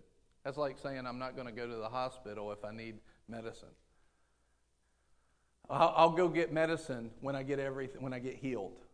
Well, that's just that's not smart. And so what the Lord showed me later is never in my word did the wrongdoing of someone else give you the right to also do wrong. Never in my word did the wrongdoing of someone else give you the right to do wrong. So we started going to church, and one Sunday we went to church in December, and we came home. We were sitting around the dinner table after church, And uh, probably, uh, you know, the first time this had happened in years for my dad. But we were sitting around, and he talked, and you could tell the Holy Ghost was drawing Nicole's heart to the Lord. Something was changing, and you can tell that. I was, I you know, I'd, I had a heart for people. I was a gentle person, but I didn't know I needed God. Like I thought, as long as you vote Republican and listen to country music, you're going to heaven. Um, I le- legit. That's sound Pleasant Garden logic. It was. and if Elvis Presley didn't sounds- see it, sing it, it wasn't a gospel. so, you know, like literally when we first started going to church, I laugh now because I, I busted up in there in my mini skirt, purple, my purple mini skirt, and my top was so short I had to have a tank top under it to cover everything. So I just didn't know. And it was interesting. But so we went and I watched as God worked on this man. And, you know, and something that was different with him was he told me from the get go, I will not tell you that I love you until I know that I love you. When I say it, you're going to know I mean it. He said, No matter how much I love you, I will not get married unless God says you're the one. And I heard that and I'm like, well, that's weird. But okay. But at the same time, as weird as it was, because I had never heard anything like that, as weird as it was, I respected and trusted that. And so I knew that, and up to this point, this was December 29th, 1996, up to that point, he had never once told me he loved me. Um, I had told him because I knew it faster, but he had not told it. But yet, there was still something in him that I knew if he didn't yet know it, he'd find out soon. And I wanted what he had. And so I followed him and I followed his parents to church. Um, and we sat around the dinner table that day, and I'm sitting here, and his daddy's sitting here, and he's here. And they were not perfect. No. And, and I was not perfect. You know, you don't have to be perfect to have a witness. none of none of us were perfect. You just have to try. You just have to seek the Lord to be a witness, yeah. and the Lord will help you. So, and we, you know, we sat at the lunch table that day, and Roger just talked to me about God and talked to me um, just about the Father's love and about He wants me. He desires me, and He wants me to be with Him um, for eternity. And He just looked at me and He said, If you were to die today, do you know that you would be with God? Do you know that He would be able to have you with Him for all eternity? And I, I broke down and I boo hooed and cried because I didn't. I really hoped, you know, I prayed to him when I got in trouble that he would get me out of trouble and then I'd forget to talk to him again until I got in trouble again. Um, but I didn't know him. And everything I'd heard and everything I'd seen in this weird of a man, I wanted. I wanted that genuineness. I wanted that love. I wanted to know that I know that I know that, you know, should something happen, I would not just be with him, but I would be with a God that loved me that much. Yeah. And right there, Roger and Brian led me to the Lord. Amen. At And he dinner told me he loved me later. Well, what was interesting was as soon as she said, Jesus, you're my Lord, and I believe God raised you up from the dead, something clicked in me. I mean, and I, in a split second, I understand the verse that talks about be equally yoked, which is talking about be believers together. Don't, don't be yoked up and in marriage with somebody who's an unbeliever. Instantly, I had a love for her that I didn't have a split second ago. I mean, it was instantaneous. And as soon as that happened, the Lord, the Holy Ghost spoke to me. The One of the first times He spoke to me in a long time. He said, What would happen if you two were to get married? Which, first of all, I was like, What? You know, and uh, married. oh, slow down, God. And, uh, but I felt that love. He said, What would happen? Because I knew now this was a possibility as well. He said, What would happen if you two were to get married? He said, Would you be a good spiritual leader of your house?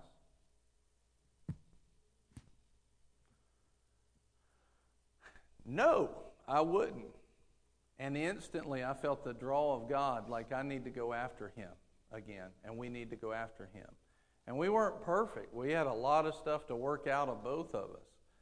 But then, and then we went, and you know, some of you have heard this story. We went to a business meeting, and uh, I, I take Nicole with me, and, and she's, you know, we're at this business meeting, and I tell her as we're walking in, or right out, no, it was right after we had got there, and I said, now listen, if we walk up to somebody, I just want you to say hello and smile, okay?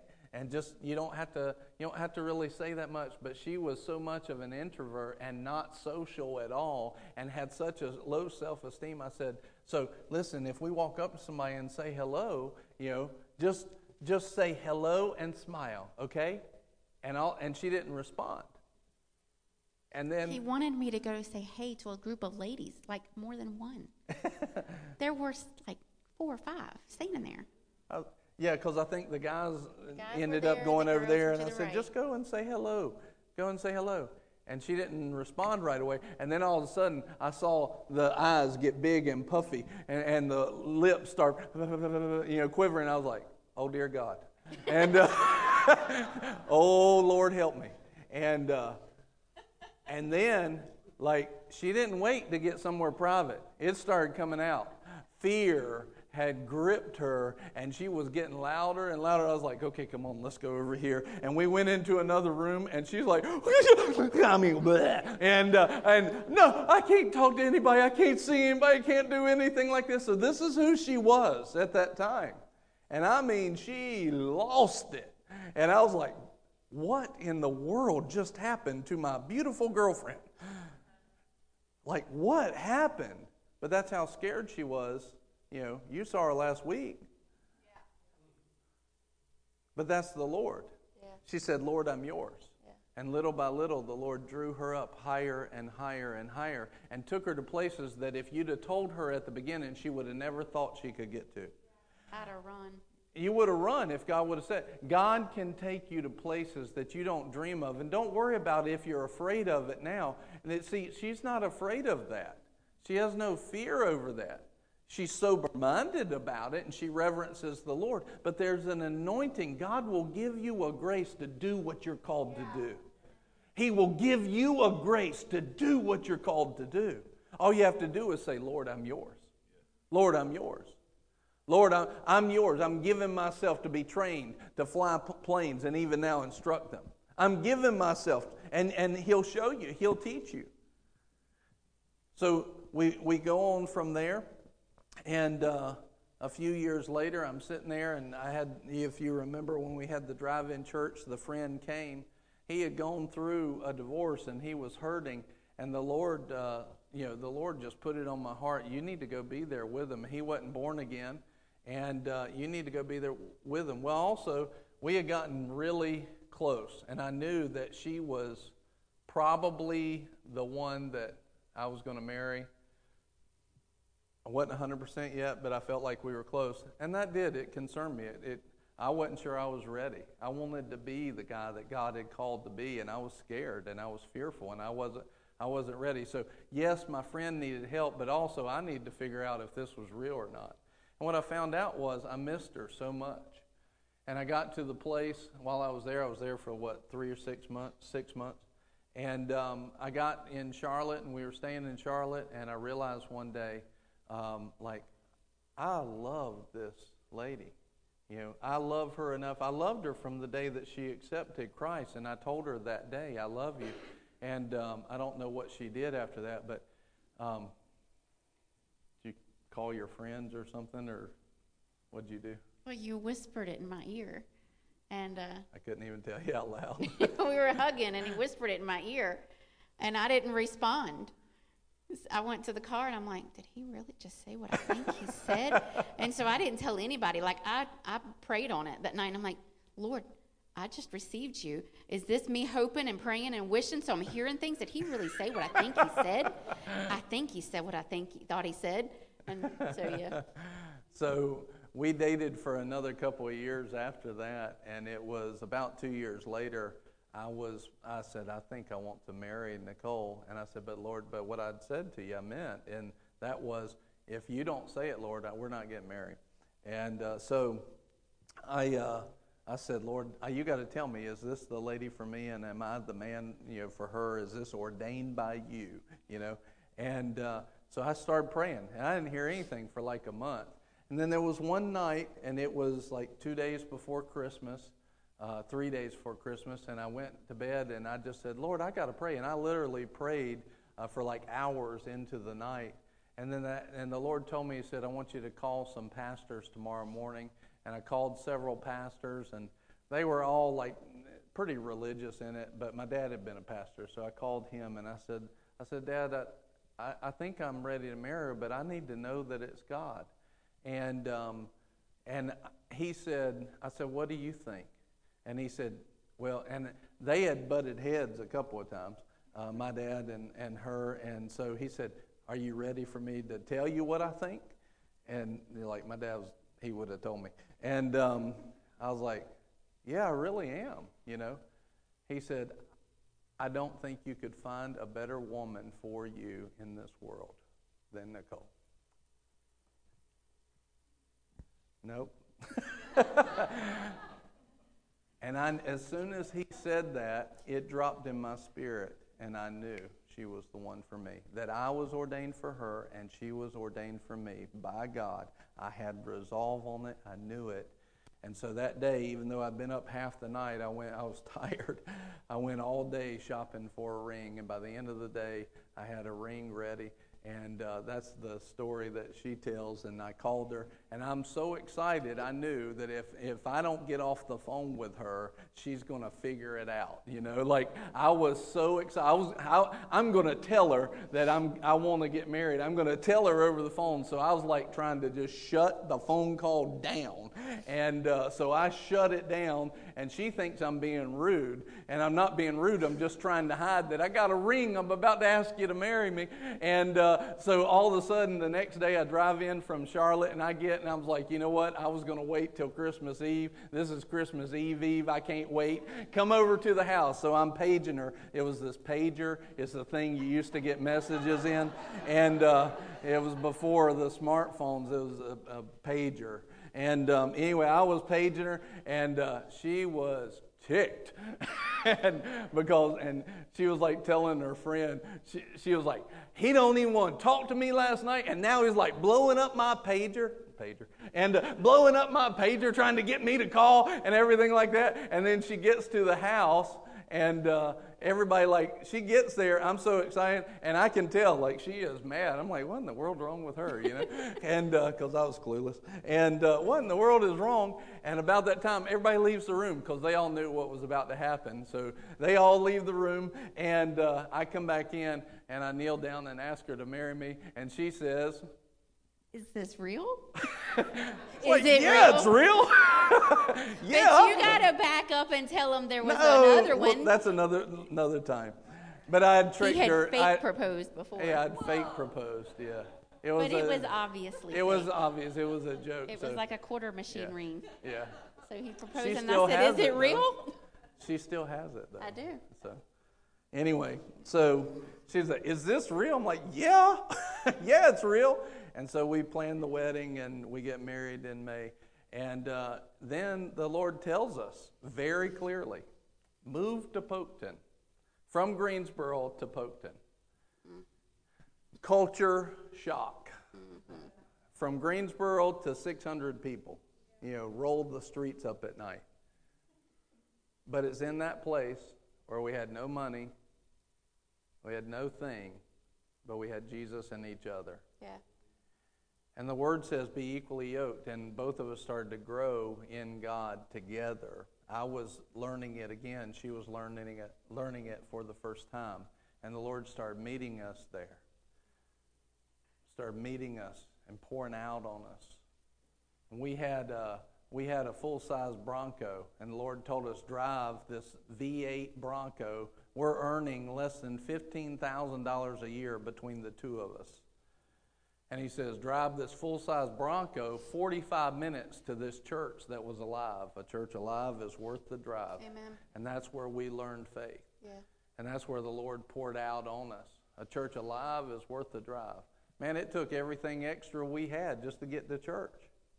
And we went two or three times a week. Yeah. but we were hungry. God will meet you. God will supply.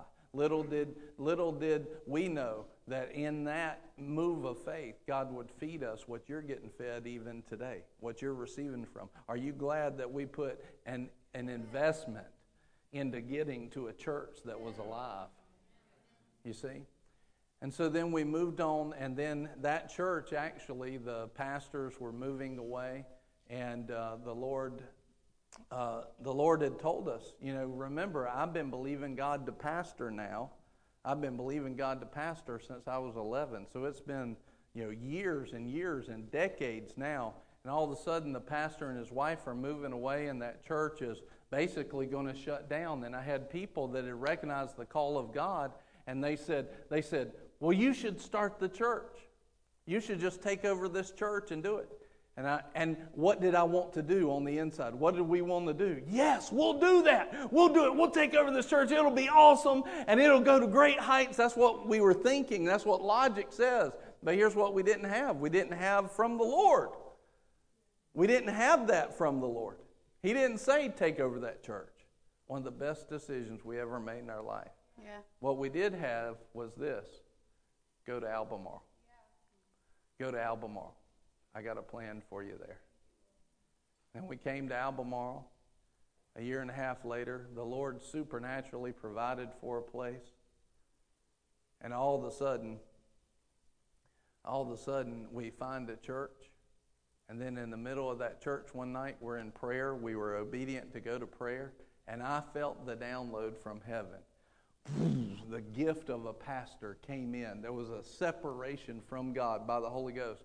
I immediately called my pastor. I said, What's going on? Because I felt, I knew what it was. This is the gift of a pastor. Because even though I'd always had a shepherd's heart, something was different today.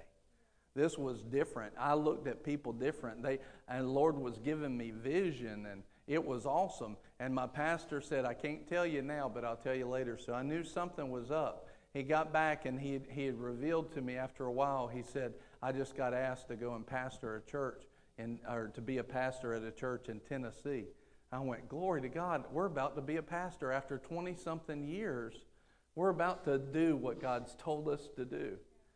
He said, You need to put together a resume and apply to be the pastor of this church. And what I didn't know then was I had his full, you know, pretty much his full backing.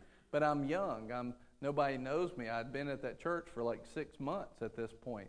And uh, but here here it is. Well, guess what? The board said no. they didn't even hardly look at me. And like it was obvious to me that the Lord wanted us there, but they said no. And then they brought in somebody else and said, hey, we're bringing in this person. So here I am feeling like I know I'm called to pastor this church. And here's a guy they're bringing in. That's not the will of God. And I'm irritated and jealous, coveting. And then the Lord says, because He had given me vision, I'd waited for 25 years approximately to pastor. 25 years since I knew it when I was 11. 25 years, and He had now given me vision to pastor.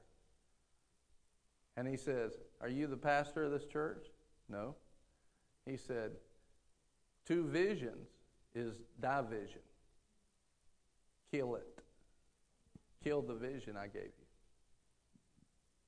Kill the vision. I've waited 25 years for this. He said, You're not the pastor. Whether that was my doing or not, you got to kill that vision. And I finally understood Abraham when, when God said, I want you to offer your son Isaac. I understood it like I'd never understood it before because I'd waited for this promise for so long to be who God wanted me to be. And He had given me this vision, and now He told me to kill it. And I'm going to tell you, physically and mentally, it hurt. It hurt, it hurt, it hurt. But I made sure to do it because I was not going to be responsible for division. And so I killed it. I said, Lord, I, we will serve you here at this place as long as you want us to. And soon, not long after that, I didn't know this was going to happen, but not long after that, as soon as I got my heart right, he led us to, to move out of that place. And about a year later, he told us, I want you to start a church. And that was in 2008. They started talking to us about it. And then I said, Lord, well, what's the, what do you want us to do? What do you want to name it? And Boomerang kept coming to me. and I was like, Boomerang? What kind of name for a church is that? I was like, Lord. And this was my exact prayer. Certainly, you do not want us to call this church Boomerang Church. and he didn't answer me. And then we went, uh oh. uh oh. Certainly, you don't want us to call this church Boomerang Church. And we sat there and because we had had a vision about five years later at my mom's Sunday school class, they wanted to, they were looking for a name for their Sunday school class, and one of the names was Boomerang. And as soon as they said it, I had a vision, and I saw the body of Christ take up a boomerang, that individual person, and every week they would empower, because you know, if you throw a boomerang, you're empowering it with kinetic energy. And if it's thrown correctly, it will disperse that energy and land right back in the hands of the body, ready to be empowered again. So every week, you are boomerangs, taking the gospel and the will of God out every week. And every Sunday, you're getting empowered with the power of God. You're the light of the world, you're the salt. You are the ministers of God, boomerang. That's who you are. And every week, we're catching you again and empowering you with the anointing again, ready to go out there and take that.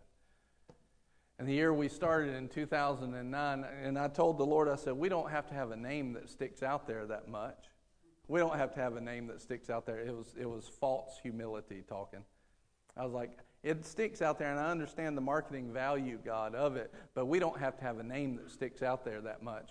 And uh, God didn't like my false humility. He said, That's what I want it called. And all of a sudden, the Marine kicked in. Yes, sir. and I was like, Okay, that's the name. And then we had heard many people over the years, especially religious, religious minded, like, what in the world is a boomerang church? Who would call that church a boomerang church? Uh, and we heard it. Like, there was one time I was in line at a banquet, and I'm standing behind people, and there's like two ladies in front of me. They're like, Boomerang Church, what in the world? Who would call, what a, what a silly name for a church. And I was sitting there right behind them, like, yeah, that's crazy. like, that is crazy. I wonder if they're from Australia. Because that's what people would say. That's just crazy, you know?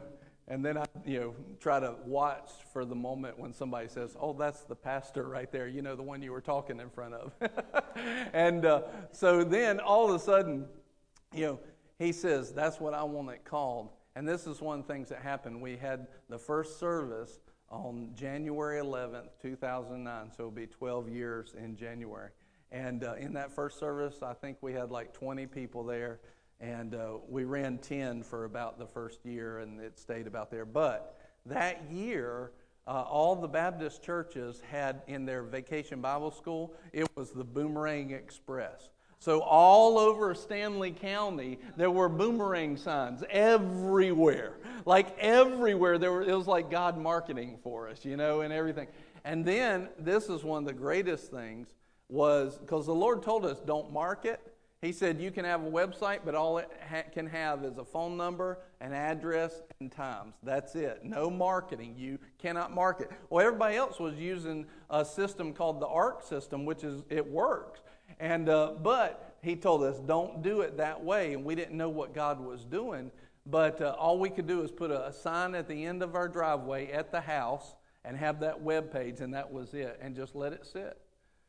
And that is not a marketing plan unless it's God doing something bigger and building a foundation to build something big on.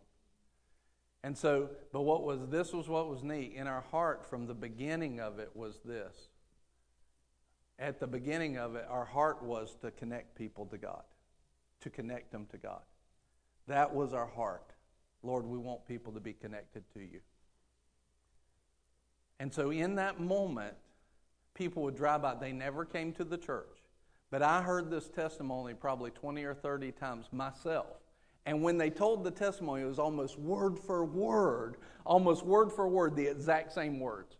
So I knew God was doing something supernatural. And how many, uh, how many testimonies did I not hear, right? These are the ones I heard. And so people would say this I was driving by the other day and I saw your sign for Boomerang Church. And I thought, what in the world is a boomerang church? I was like, I thought that too. And uh, how many people thought that when you first heard it? what in the world is a boomerang church? And then, then they said this. And then I thought, a few seconds later, well, I guess everybody's coming back to the Lord at some point. I guess everybody's coming back to the Lord at some point. And then a few seconds after that, I prayed to the Lord for the first time in years. So just the name started getting people talking to God again. Now, that's the wisdom of heaven. That's not something I could have ever thought of on my own, but because we were obedient. And so I'd hear, you know, religious people talking down about the name, and I'd think, you don't even know what God's doing with that name. And don't, don't just think because something's weird that God's not up to it and God's not in it. Sometimes God's doing something bigger than what we can fathom in, in those things. And so we started in that time, and really for the first eight years, we were just building a foundation. Then God gave us new vision, a house of love and prayer, living in abundance, winning souls, and making disciples for Jesus. Gave us a heart for those things. Give us a heart. God is not a respecter of persons. And I'm telling you right now that what you're going to see is you're going to see where that foundation's about to take us in a time where many people have been crippled from uh, 2020. But you'll see a place where we are in faith and patience and we inherit the promises of God. And we're moving into that now. God moves on his people. He's not a respecter of persons, but he is a respecter of faith. And if you will have faith in him, he will meet you. I want to give you one more testimony, and I want you to hear this because this relates to finances and healing and everything. And then I'm going to call you in a minute for a new faith to be poured out for the rest of this year and for 2021. But not just 2021. Lord, we're expecting to see things this year in the rest of October, in the rest of November. Lord, we're going to give you ourselves, just like that young seven year old boy ran to the altar, just like that, that red-headed girl at the dinner table gave her heart to God, just like that young 20 something guy hit his knees in his apartment, said, Lord, I can't do this without you. We're going to give you an opportunity to reset all of that, and let's go forward together in unity. But I want to tell you this story about the house that we're in now because I think this will be very beneficial to you. When we moved down to Polkton, uh, we, we bought a house for $200. It was a 1,100 square foot house for $200. And it was worth every penny. and not much more than that was almost the whole house. It's affectionately called the ugly house. and the floor was coming away from the walls, and you could see through. This is our house when we got married down in Polkton. Look at Mama's face. It's it true. was. Yes, Mom in law loved it. She wasn't happy. you could see outside. In between the wall in one room, in between the wall and the floor was a gap of about four inches, and I could see the ground out there, and in the summer, weeds would grow up through the wall. Yeah, cut the grass from the inside, Paul said. one night in one room, we had it as a storage room. Uh, the room we actually entered into is the same room that had that. And the reason is I bought the house, the fire department had cut a hole in it uh, to use it to do a test fire in and to practice on because they were putting in a, uh, and it had that expanding hole in it, huh? Expanding the road. Yeah, they were expanding the road, and so I was able to buy the house. The house was a, a bad house. It was just that it had not been taken care of, and then I didn't know what I was doing as a first time home buyer either. But my grandfather made a whole lot of money by buying houses and then moving the houses. I'm not talking about mobile homes, I'm talking about real houses uh, that they would pick up and you know put them on beams and drive them down the road, and he made a lot of money doing that. And so my uncle was still in that business, and so I bought the house for two hundred dollars. I paid about two thousand to get it moved from uh, Waxhaw area to Polkton, and we set the house down. We didn't have the foundation set. We could lower it onto that later, but we left it on the beams for a while. Then eventually I put up some little pillars and everything, but the house just never it never got set right. So, anyway, it was affectionately called the ugly house. And, uh, but that's where we lived for the first five years of our marriage, minus the stint in the warehouse where we lived in a warehouse. And mom in law loved that even more.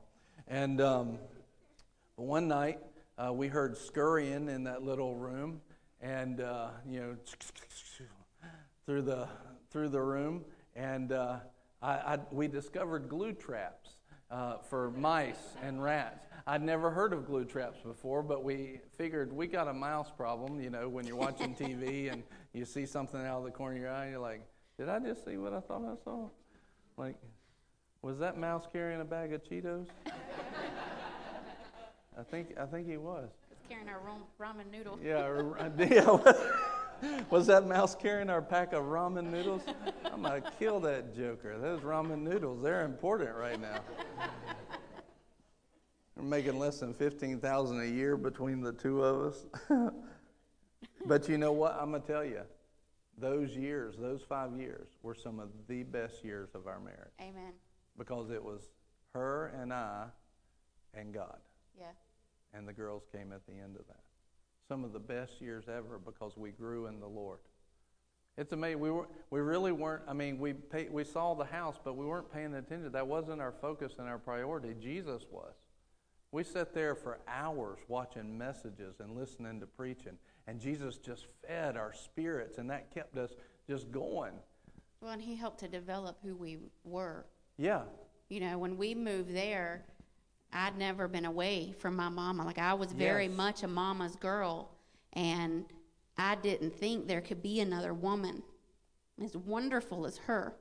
So my identity was in my mama. How mama ate her eggs, I ate my eggs. Yeah. Because Elvis sang gospel and played in movies and stuff, that was the king, the only king I knew at that point. And so my identity was well, if mama likes it, that must be what I like because she's the best woman on earth. And I'm going to live up to who she is. And in that house, God said, Your mom is wonderful. I created her, I gave her to you. She is a gift and a blessing. But you're not called to be Nancy, mm. you're called to be Nicole. And he developed that identity in me where I was scared to talk to anybody except for her and him. You know, I started to see, and part of that was because I didn't have an identity. My identity was mama, so if mama wasn't there, I didn't know who to be or how to be. So when he pulled me away from her, y'all, I cried for the first three months because I was ripped away from everything I knew. But in that house, yes, I had made him my Savior. I accepted him as my Savior. But in that house, I made him my Lord. Yeah. Because in that house, I had Pastor and I had Jesus. And there are things Pastor couldn't be for me. And in that house, he raised him up again because we were chewing on the meat of the word yeah. in ways that I didn't even know existed. And so he was being raised up again. I was being raised up for the first time. I cut my teeth on Kenneth Hagin. Like we just skipped the bottle. I went straight to like chewing on ribeye. Yeah. Because as he was growing, he wasn't going to go backwards. He picked up where he left off. He knew I can't go backwards. There's steak. So yeah. I'm jumping into steak. So in that ugly house, it was very much an ugly house. Like it deserved the name that it had. But I'm going to tell you what, I'd go back to the ugly house and yeah. do it all again. Knowing yeah. now what I know, I'd do it all again. Because in that ugly house, I met my Lord. In that ugly house, we grew. Yeah. Had we, I'm, you know, had we been anywhere else, it's not that our marriage was horrible, but a first year of marriage is hard enough, you know. And in that ugly house, our marriage like melded together. We became one In Christ. in Christ Yeah. because we chased so hard after God in that ugly house that we met each other Yeah. and we learned who each other truly was as we learned who we individually were in Christ. Amen. And that and that's exactly what happened. And you know, so don't be afraid of places that you're out at, but find contentment no matter what it looks like or where you're at, because Jesus will be there with you as well. And so in that place, you know, the Lord starts talking to us, leading us. He starts putting us on the track of ministry. We start growing up in the Lord, and yeah, we had challenges, and our flesh got in the way. Uh, but we just stayed after Jesus, and that consistency it got us. Whereas at first it was like this: it was up and down, and flesh, and then spirit, and flesh, and spirit, and flesh, and spirit. That got smaller and smaller, and started to smooth out where we were just growing with the Lord. But it started in that place, and we needed to find our identity in Christ. You know, in that same place, I found my identity not in my dad, but I found my identity in the Lord. You know, Tell them how many mice we found. Oh yeah, the glue trap. So yeah, so we came back that one morning and put out a glue trap one night. Came back the next morning and there was this little patch of carpet over here moving, like this. I went, eh, what is that? Oh, that's the glue trap with nine mice on it. nine one night. Next night we caught more, not nine, but more. Pl- plural. It's in the middle of the country too, and you know there's a gap between the floor this much, you know, so they're coming in to eat the dog food. I would too if I was a mice. If you were a mice. Huh? If you were a mice. I know. I said it. Yeah. I said it on purpose. And then all of a sudden, I was working for my dad, and I wasn't making great money, but I was working. I'd done every part of the business, but the Lord drew it in my heart. He said, "I want you to buy buy the company from your dad." Uh, and I was like, "Dad will never sell that company. like that's not in his nature to do that kind of thing." And I said, "But I think I heard this from the Lord, so I'm going to ask him to do it." So I asked him. I said, "Hey, Dad, I'm thinking about buying it."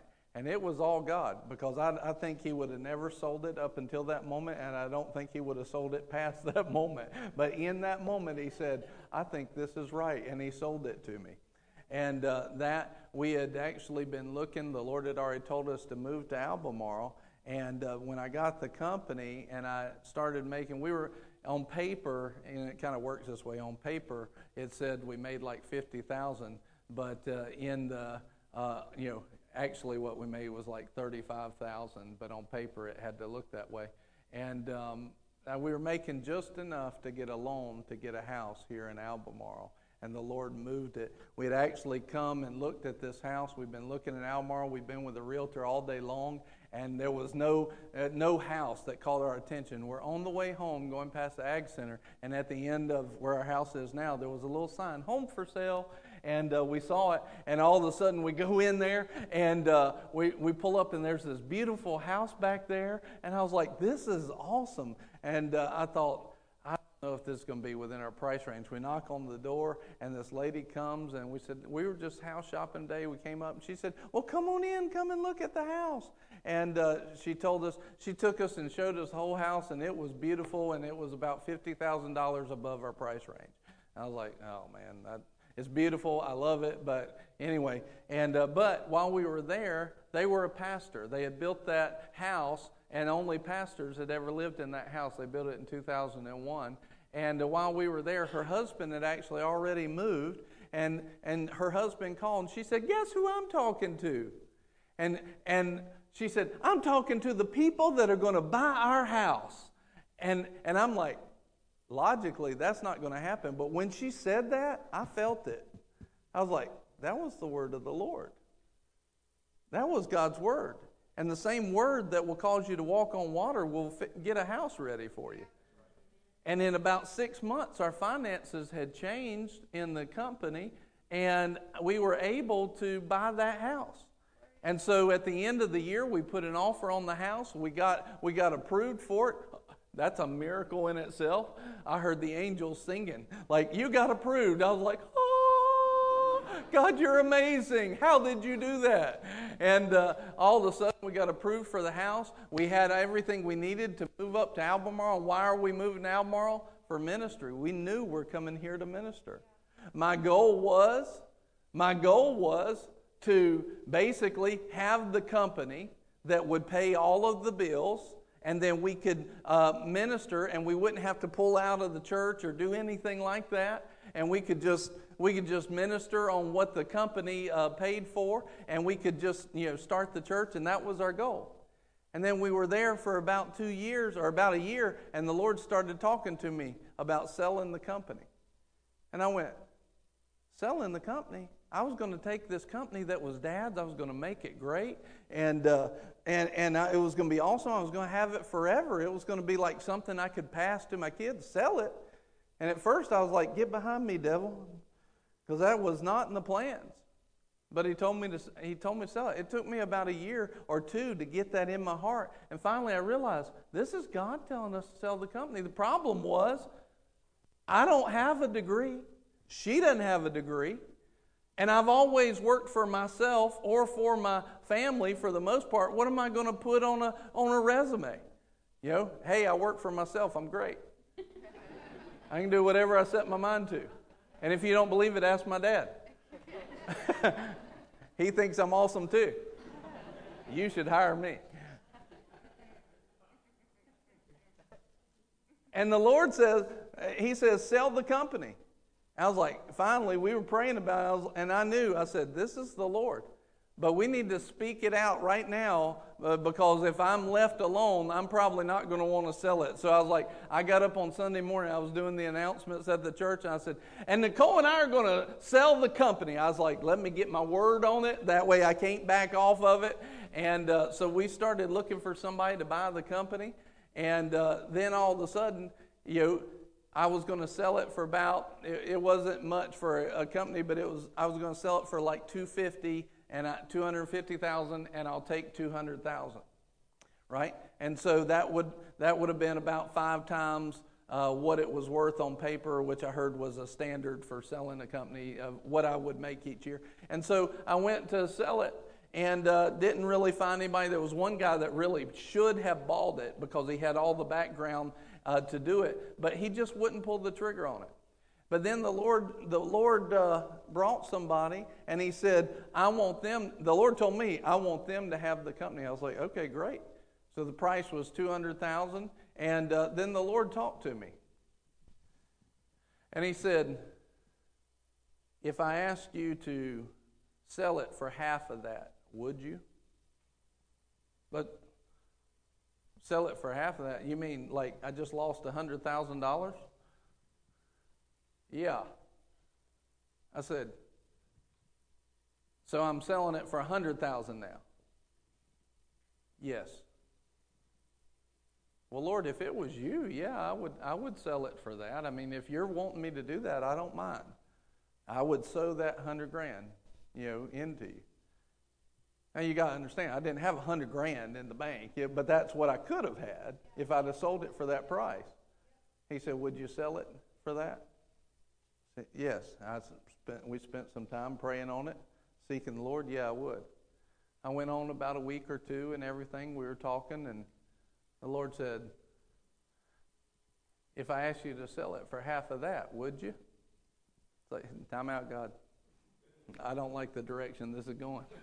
like I've, I've done lost two hundred thousand dollars now from two fifty down to you're talking about selling it for fifty thousand dollars. But I said, Lord, I, I'm yours. What I have is yours. What we what we have is all yours. I'd sell it for whatever you tell me to. I'd give it away if you want me to. He said, Well, I want you to sell it for fifty. Okay, no problem. I trust you. We're sowing into you and into the kingdom. I know that you'll repay. So, yeah, we'll sell it for that. So I told the guy, of course, he was happy. He was excited for that. The Lord told me to sell it to you for this price. What? Yeah. So the, the plan was now you got to understand though, here's the thing at 250,000, we're paying off the house, we're paying off all the debt, and now we've got to find a job. But we've got some backup to find it, right?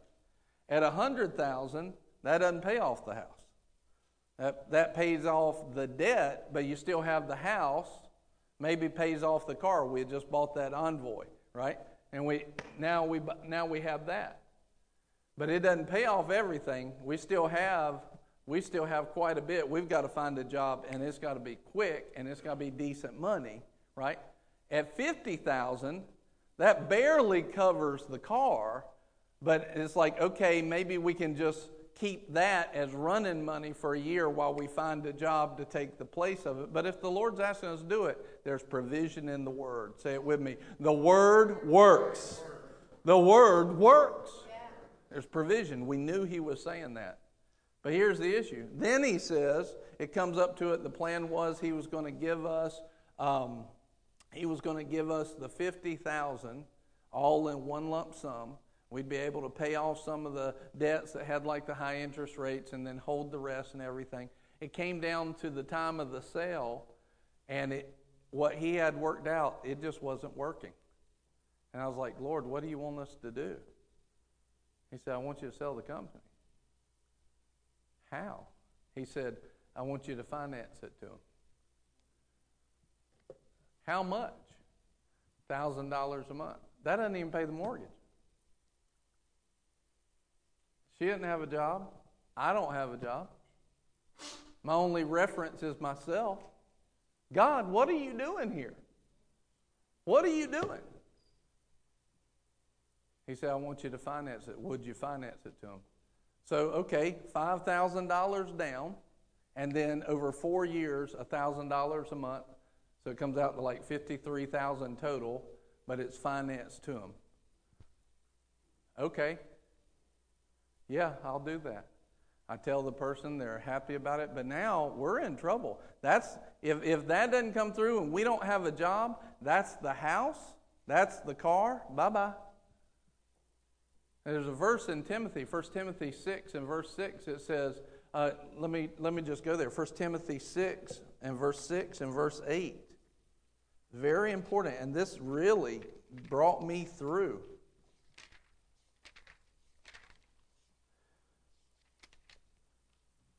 It says this, but godliness actually is a means of great gain when accompanied by contentment.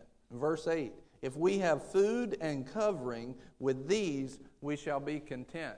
In other words, I've got, we have to find, learn to find contentment even if it's not all the answers and not all the supply we think we need. Yeah. But with godliness, it's great gain. Godliness actually is a means of great gain, great gain, when accompanied by contentment. And Lord said, Are you content? It's like, I don't feel like being content right now. I just lost $200,000, uh, you know, potential. I don't feel like being content, but I guess we'll have a house, and if we lost the house, we could sleep in a tent in the woods. There's some woods back there. We've slept in a warehouse before. We've slept in an ugly house before. God, and he said, and this house is beautiful. Like, I mean, we cried in this house for months afterwards just at what the Lord had given us and, and uh, just so happy with it and so happy to have that car was an answer to prayer. For years, we prayed for a white or a silver envoy. And God brought that exact thing into being. And, and we were sitting there, and uh, it's like, you know, but the decisions we're making now, we're giving that stuff up. If God doesn't come through, we're done. We're in a tent. We're calling Nancy.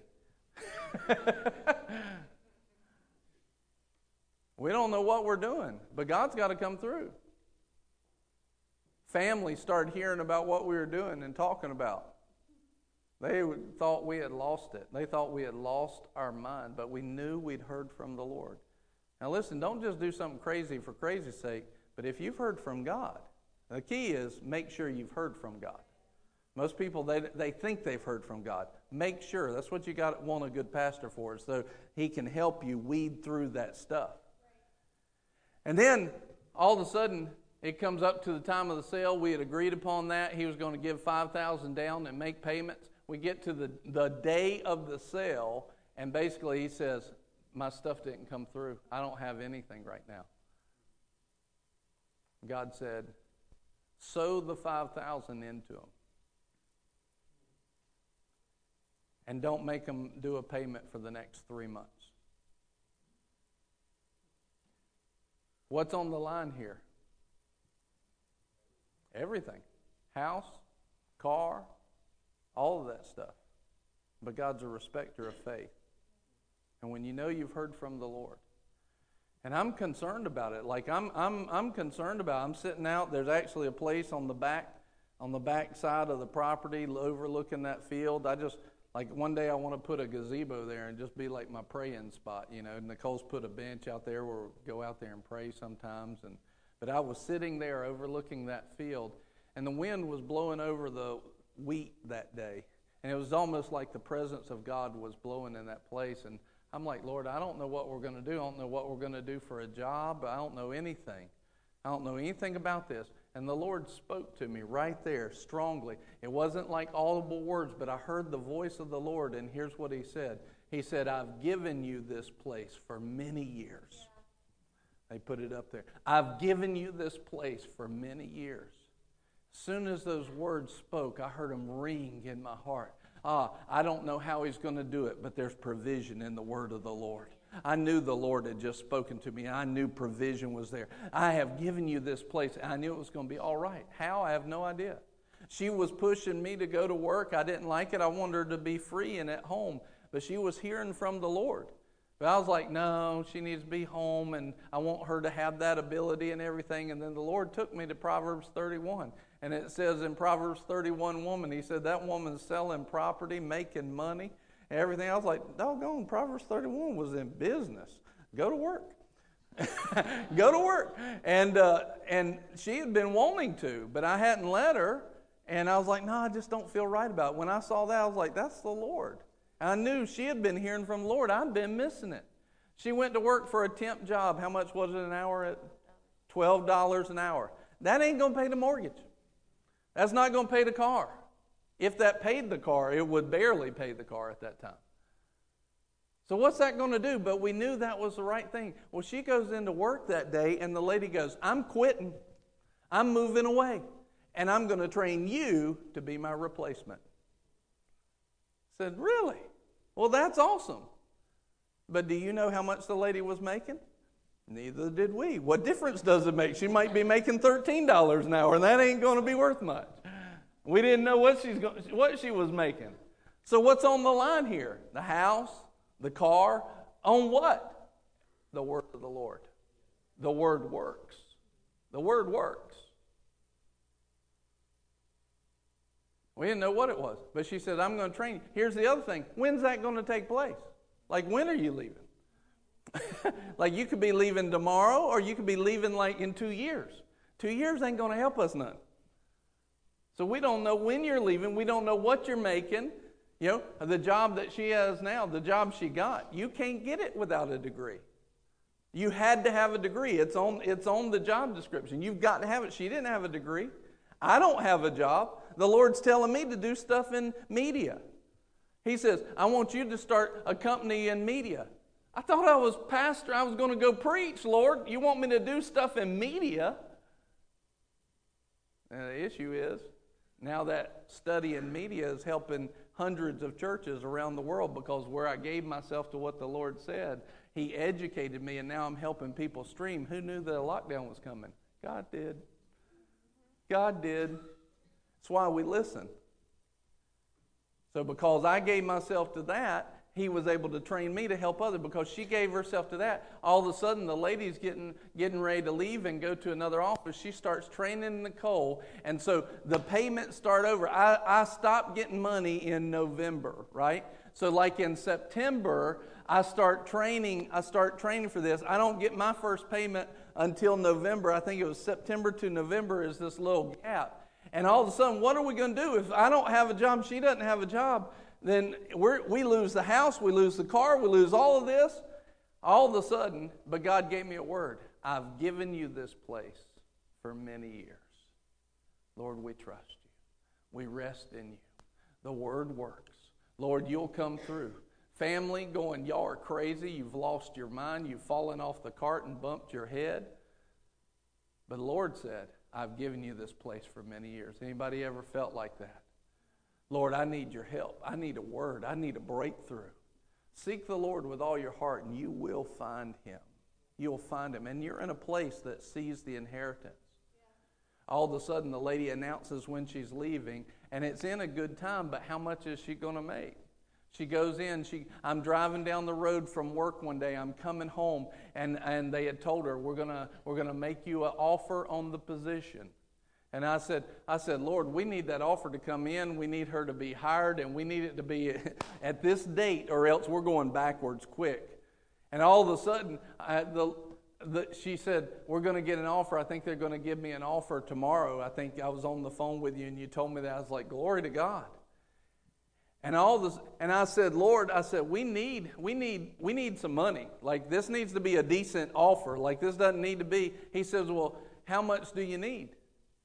I said, well, at a minimum, we need to just cover everything. A minimum is we need 35000 a year. Minimum. I said, but I'd really love it if you if if it was 50,000. That would like give us some breathing room and everything and that would be a blessing. We could get by with 35, but it really is not enough. I re- if it was 50, it'd be awesome. And the Lord says, "Ask me for it." I said, ask you for it. You know, the Lord loves you, He's got great plans for your life. And this is what I want you to hear. You have a loving Father. This is why I told you all of these stories today. I wanted you to hear the background, some of the history. I didn't want to just string out a service. I wanted to get to this place. God has great plans for you. And if He'll do it for us, He'll do it for you. And I said, Lord, I said, ask you for it okay. I said, Lord, I just ask you right now.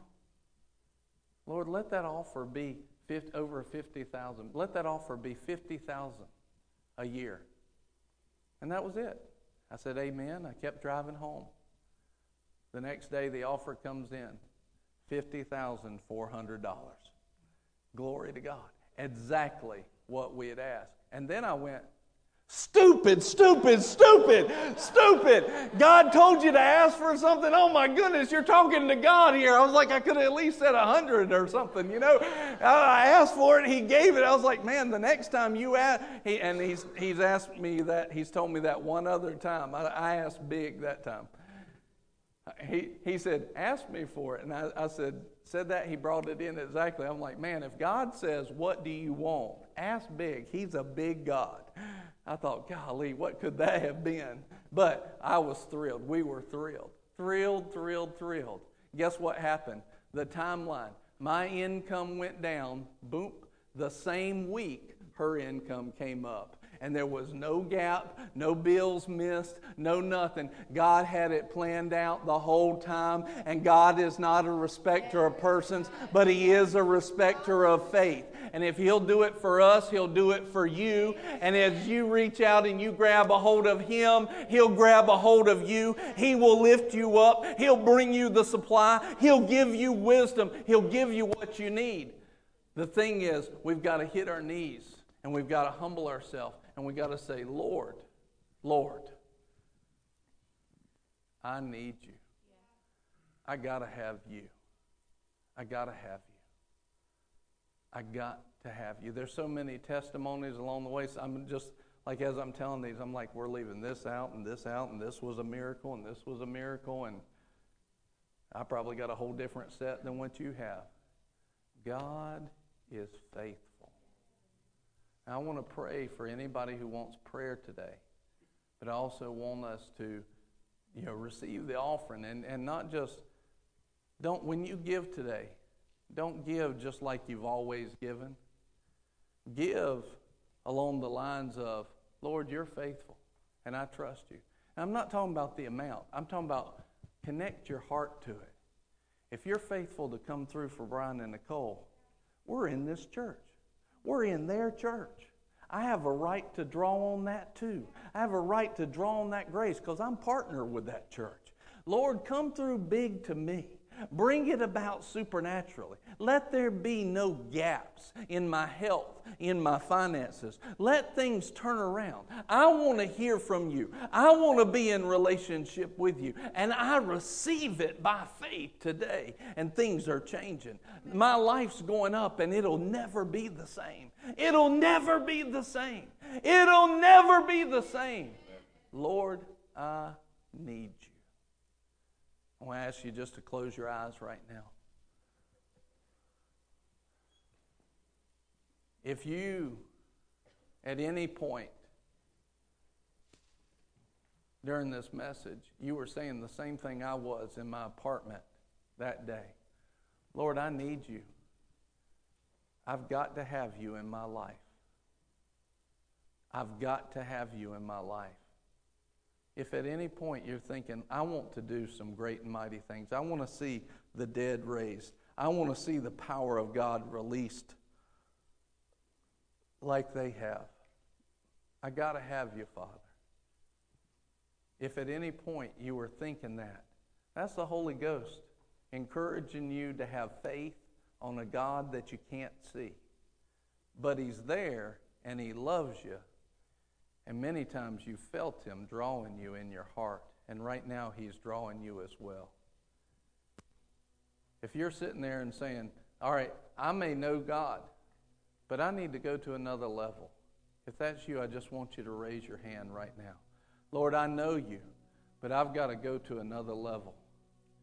Just raise your hand quickly. Don't be afraid. Every, it's almost everybody in here, looks like. Lord, I got to go to another level. I'm just going to pause for a second. Raise your hand. Keep it up high. Let me see it because I'm going to pray for you too. Lord, I need you. I need your help. I need to go to the levels that heaven has planned, not to the low thinking that I've been taught by the earth. You've got better plans than that for me. I just invite every person right now, just stand on your feet. If you need to come up to the altar, you're welcome to come up to the altar. But you've heard the word, you've heard the good news of God today. If you feel like you need to come up to the altar, or if you want me to pray for you this morning, for breakthrough to happen, for your body to be healed, for favor and promotion in your job, if you want to just be set free from something that's been holding you back, if you need if you need to come up to the altar or you need prayer, come up now. Lord, I need the power of God in my life. I need the anointing of God. And when I lay hands on you, you're going to receive that. Or maybe it, you don't need prayer, but you just need you need to hit your knees. And kind of the Lord is saying you need to do that in front of other people. Lord, in front of everybody, Jesus, you're my Lord. You're the Lord of my life. I need you. I got to have you. Just like Pastor Brian on his knees in that apartment. Lord, I can't do this without you. I need help.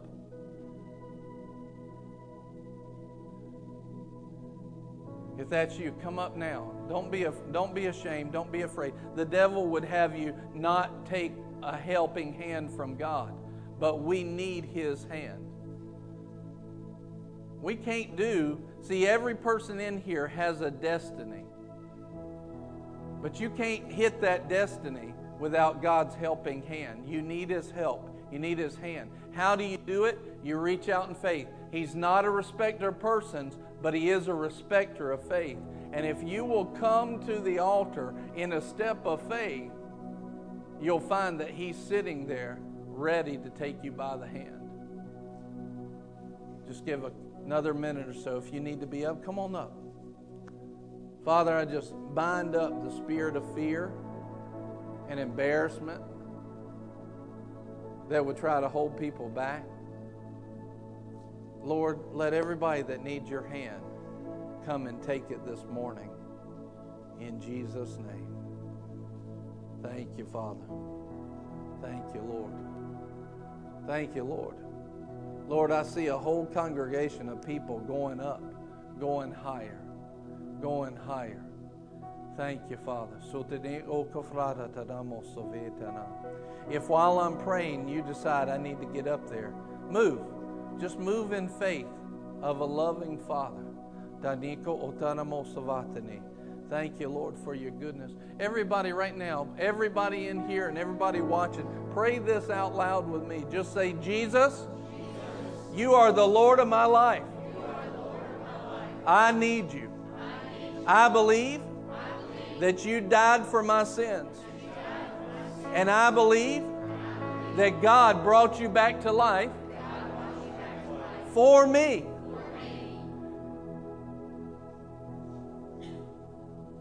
And I receive the fullness of my salvation. Health, provision, protection, deliverance, restoration, and fellowship with my Father. I walk in a full fellowship with Him today. In Jesus' name. Jesus, I ask you, baptize me in the Holy Spirit and fire so that I can live the way you want me to live. Thank you, Father.